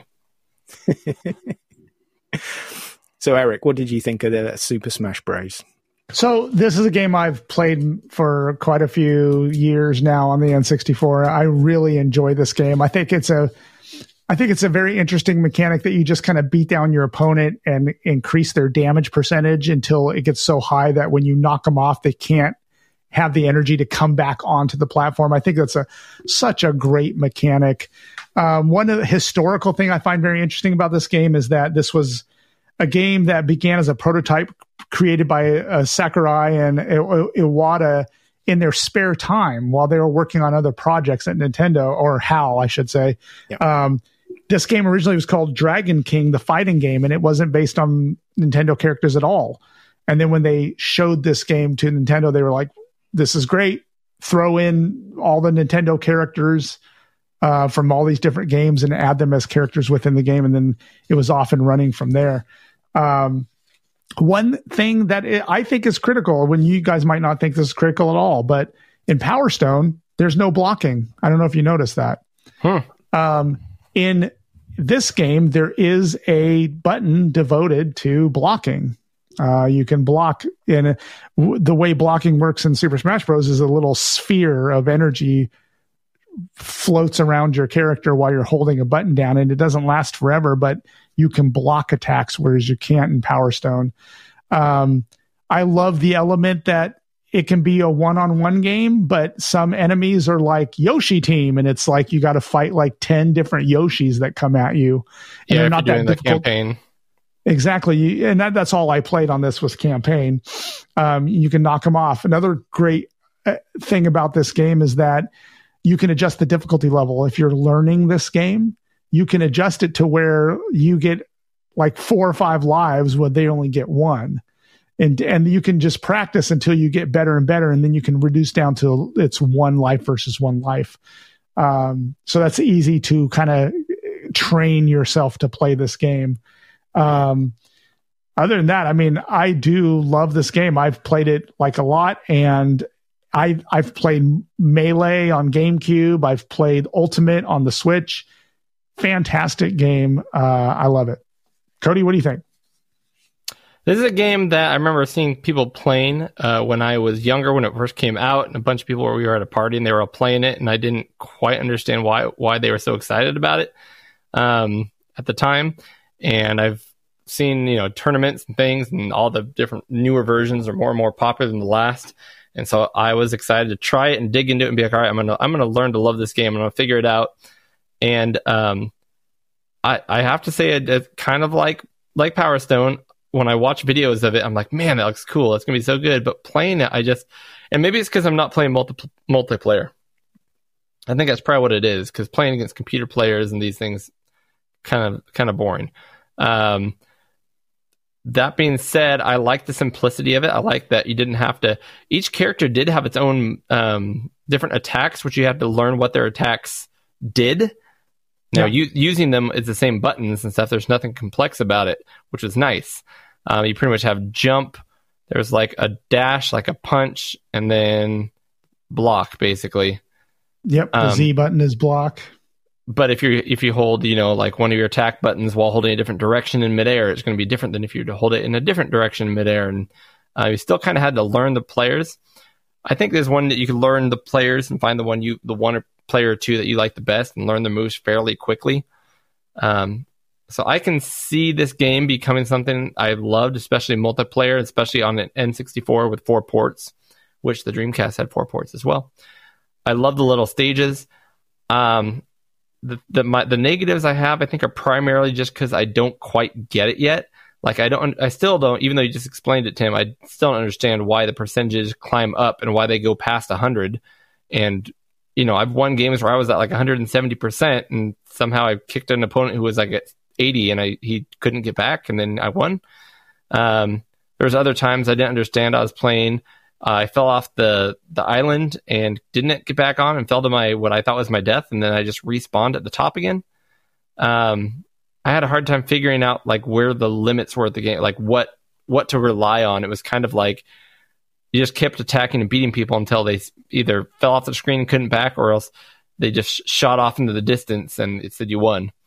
Um, so I'm still kind of confused on it, Yeah. but I love playing with different Nintendo characters. I love how they all have attacks and things that, that they're known for. Uh, my favorite was playing with Samus. I like being able to shoot big balls of fire and drop the little morph ball bombs. Um, I could see it See, a lot I, of fun I, I always play with Link. Link's my person. Like I always like to throw the boomerang. I like to, I like, I like, I always play with Link. Gotcha. Yeah, I tried I'm- I'm Yoshi. Similar. I, li- I like Link and I like Yoshi. Yeah. Yep. Um, so I guess I, I'm still muddled on what my opinion is on this game because I see the potential. I think I can get a lot more into it. I think I could get into Power Stone too. I put in the time. I just don't have the time. Yeah. I think this I can get into quicker. And if we played multiplayer and we were all just doing it together, I think I'd, we'd all learn while we're doing it and have a good time doing it. Whereas I don't think the campaign is where this one's at. Um, so that's where I'm at on it. So just so you know, the the percentage doesn't matter so much. The higher the percentage of damage goes, the harder it is for the enemy to get back up onto the platform. That's all it is. I know it's so, So if it's- nice. Energy than anything else. Isn't So if it's like you can beat a person at 60% if you knock them off far enough and they don't recover enough to be able to jump back on the platform, you can win at 60%. But if you're at 120, they're going to have a hard time getting back up on the platform if you knock them off. Yep. Yeah, but then knock them off sometimes you just punch them and they fly off like straight to the background. Like they don't even have to try to get back. They're just like that. He just went to the background, gone. Hmm. So I don't know. I'm I'm still trying to figure that out. But uh, the other thing is uh, just the jumping was weird to me. It's not something I'm used to. Um, I know all games, uh, the Smash Brothers games use that jumping, but it's like one normal jump followed by a weird loftier, floatier jump. And it just felt weird to me, so I wasn't used to that. It just everyone's always jumping, always be jumping. always be jumping. both always games, jumping. definitely. Yep, yep. Always Tim, what did you think of this game? Um, uh, an amalgamation of both thoughts. I think um, I I enjoyed it. It was the first time actually I've ever played this. I've never never played Wow. it in any of the other versions. Okay. Um, never really played it back in the day. Um, so this was a first time experience for me. Um, I also bought it um, because I have no decent way of of emulating, and I don't have an M- EverDrive. Um, so I actually uh, bought a copy of this. Um, so it's something I'm going to go back to for sure. I I, I enjoyed both of these games, um, but in the time that I had for for um, for for reviewing and all that sort of stuff this month, because I was away on on vacation, much like you were, Eric, as well. Um, Yeah. So I, I I actually did take a Nintendo 64 and a Dreamcast with me, I love it. um, and my Vita, and I ended up actually using my Vita more. Um, and I put uh, Power Stone, the Power Stone collection, on that. So I play mostly played Power Stone on the- on the uh, the Vita, and um, I've I've done a bit more of the um, Smash Bros. Uh, of, since I got back, uh, but I haven't had a massive amount of time to play it. The only one thing that I find with this is um, just going back to at the moment you're showing one of the bonus levels. Um, Eric, how do you get on with the, the with the bonus target smashing? I can never really work out how to jump up onto all the different platforms in the right way. Maybe I just haven't got the jump mechanic sorted, but I can be- find- I find gonna be- complicated. Yep. I'm going to be 100% honest because I play this game in campaign mode almost exclusively. when I get to the bonus level, I jump off a platform and die immediately because I don't like them. Right. Okay. I'm glad you do that because I thought Yeah. maybe it's me. Maybe No, my- I think they're my- my- BS. My, platform weak uh, foo is just weak, and I just can't understand it. But I don't think they're fun. I don't. I don't mess around with them at all. I just. I and all they can do is add the score, which we never look at anyways. No, Yeah. we don't look at it when you're playing alone. This game would be so awesome, like like with three of us were playing in multiplayer, just plugging in three controllers Yep. in and playing. I think this game would be an absolute blast. yeah, we should do it. We should do that. Yep. So, are we ready to score this? I think we're ready to score it. All right. What are we giving it? Oh, we. I, I don't think we touched on. I what I do like about this game is um, Yeah. it does have the pickup element as well. Um, like a, a yeah. pellet will fall down. You'd use that, like that thing right there, or a Pokeball, and then some uh, some Pokemon pops out and attacks the enemy, or the hammer from Mario. I love all that uh, stuff. I love I love games where you're doing one thing and then all of a sudden the goal changes because there's a an object that can give you more power, and you have like, who's going to make a lunge for it, and is it worth trying to go get that while the other person knows you're trying to get that, and they can cut you off and then punch you in the face. So that part was cool too. Right. Yep. Absolutely. Mm-hmm. okay, what are we going to give this one then? So Out of 64. 64? Cody. Cody. Well, you know me, Debbie Downer here. Until we play multiplayer, I still don't think it's something I'm going to go back to unless you guys are all here. So I'll give it the benefit of the doubt and give it a 46. Tim. Um, I am actually going to go with Cody on that. I think that's pretty much bang on. Uh, I'm going to go 46. I am going to give this a 54 out of 64. It's actually lower than I thought you were going to give it to. For your favorite N64 game. Yeah. Well, my N64 is not my favorite console. so anyway, the winner is Super Smash Bros. Super Smash Bros. Yep. Not Smash Bros. You're not going to find it under SM on your EverDrive. You need to go to Super, Super Smash Bros. which I did every single time I tried to load it. I'm like, oh yeah, that's right, Super Smash Bros. I love. I I I will go on record. I love both of these games. Uh, Power Stone. I think if I spent more time with, I would really get into, especially the unlockable stuff. Um, I'm just not that good at it because I just I need to. I need to really f- figure it out. I need to figure Power Stone out pretty much, and I didn't have time to do that. I'll go on record and say I want to love both of these games. They again watching videos, I almost enjoy watching the videos more than playing it because it makes me excited. I'm like, oh, I want to play that, and then I do it, and I'm just like, ah, if I just smash the buttons, I do better. Yeah, I think I think Power Stone. I'm probably going to uh, continue on with Vita, and I'm going to plug away a bit more at, at Super Smash Bros. I think um, I do want to get into this one a bit more because it, it, it does does look a fun game. And you get to fight a big glove, apparently. I didn't Yeah. get this part where you fought a big glove, but that's kind of cool. Did you actually get through all the characters? I've only I, I only played as about four. Again, every time I went over there to play the Nintendo 64, I uh I saw my Neo Geo sitting there and I just I I got distracted. so no, I tried to play as far as I can, which see that's what's funny about it is cuz there's I think about 10 to play the um the campaign, right? If you pick a character, you play like 10 battles before you must get to this final boss. And every time I'd get to about 8 no matter what character I played, I could get to like the eighth level, and then I'd get my my booty kicked. Um, but again, I I didn't feel like I was getting my booty kicked. I just would all of a sudden shoot off the screen, uh, and I'm sure I lost. I just didn't quite understand why I shot off the screen that early. Yeah. So I don't know.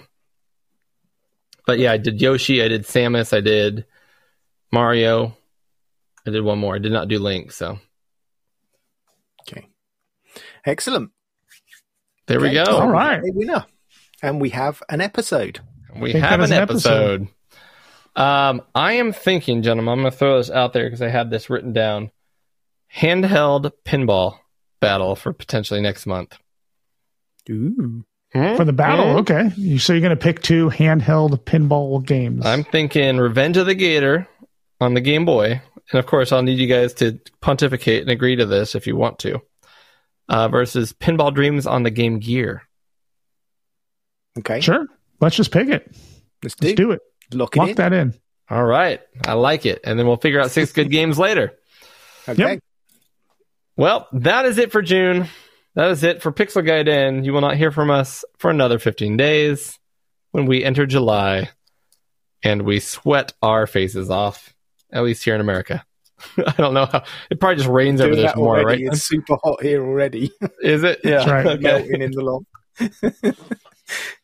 So until then, I bid you all adieu and must tell you it's, It's dangerous, dangerous to to go go alone. Thank you again for listening. You can find episode information and show notes online at pixelgaiden.com. Please follow us on Twitter at pixel underscore gaiden. And you can also follow Eric at duh project. That's D-U-H project. You can also follow Cody on Twitter at oddball49. That's O-D-D-B-A-1149. You can reach Tim Drew as well on Twitter at Sanxion. That's S-A-N-X-I-O-N. If you are interested in supporting the show financially, please join us at our Patreon account. That's patreon.com forward slash pixel gaiden. Please leave a review to help get our podcast listed higher up on the show rankings. We would also love to hear from you with any comments or input. So hit us up on our email at podcast at pixelgaiden.com.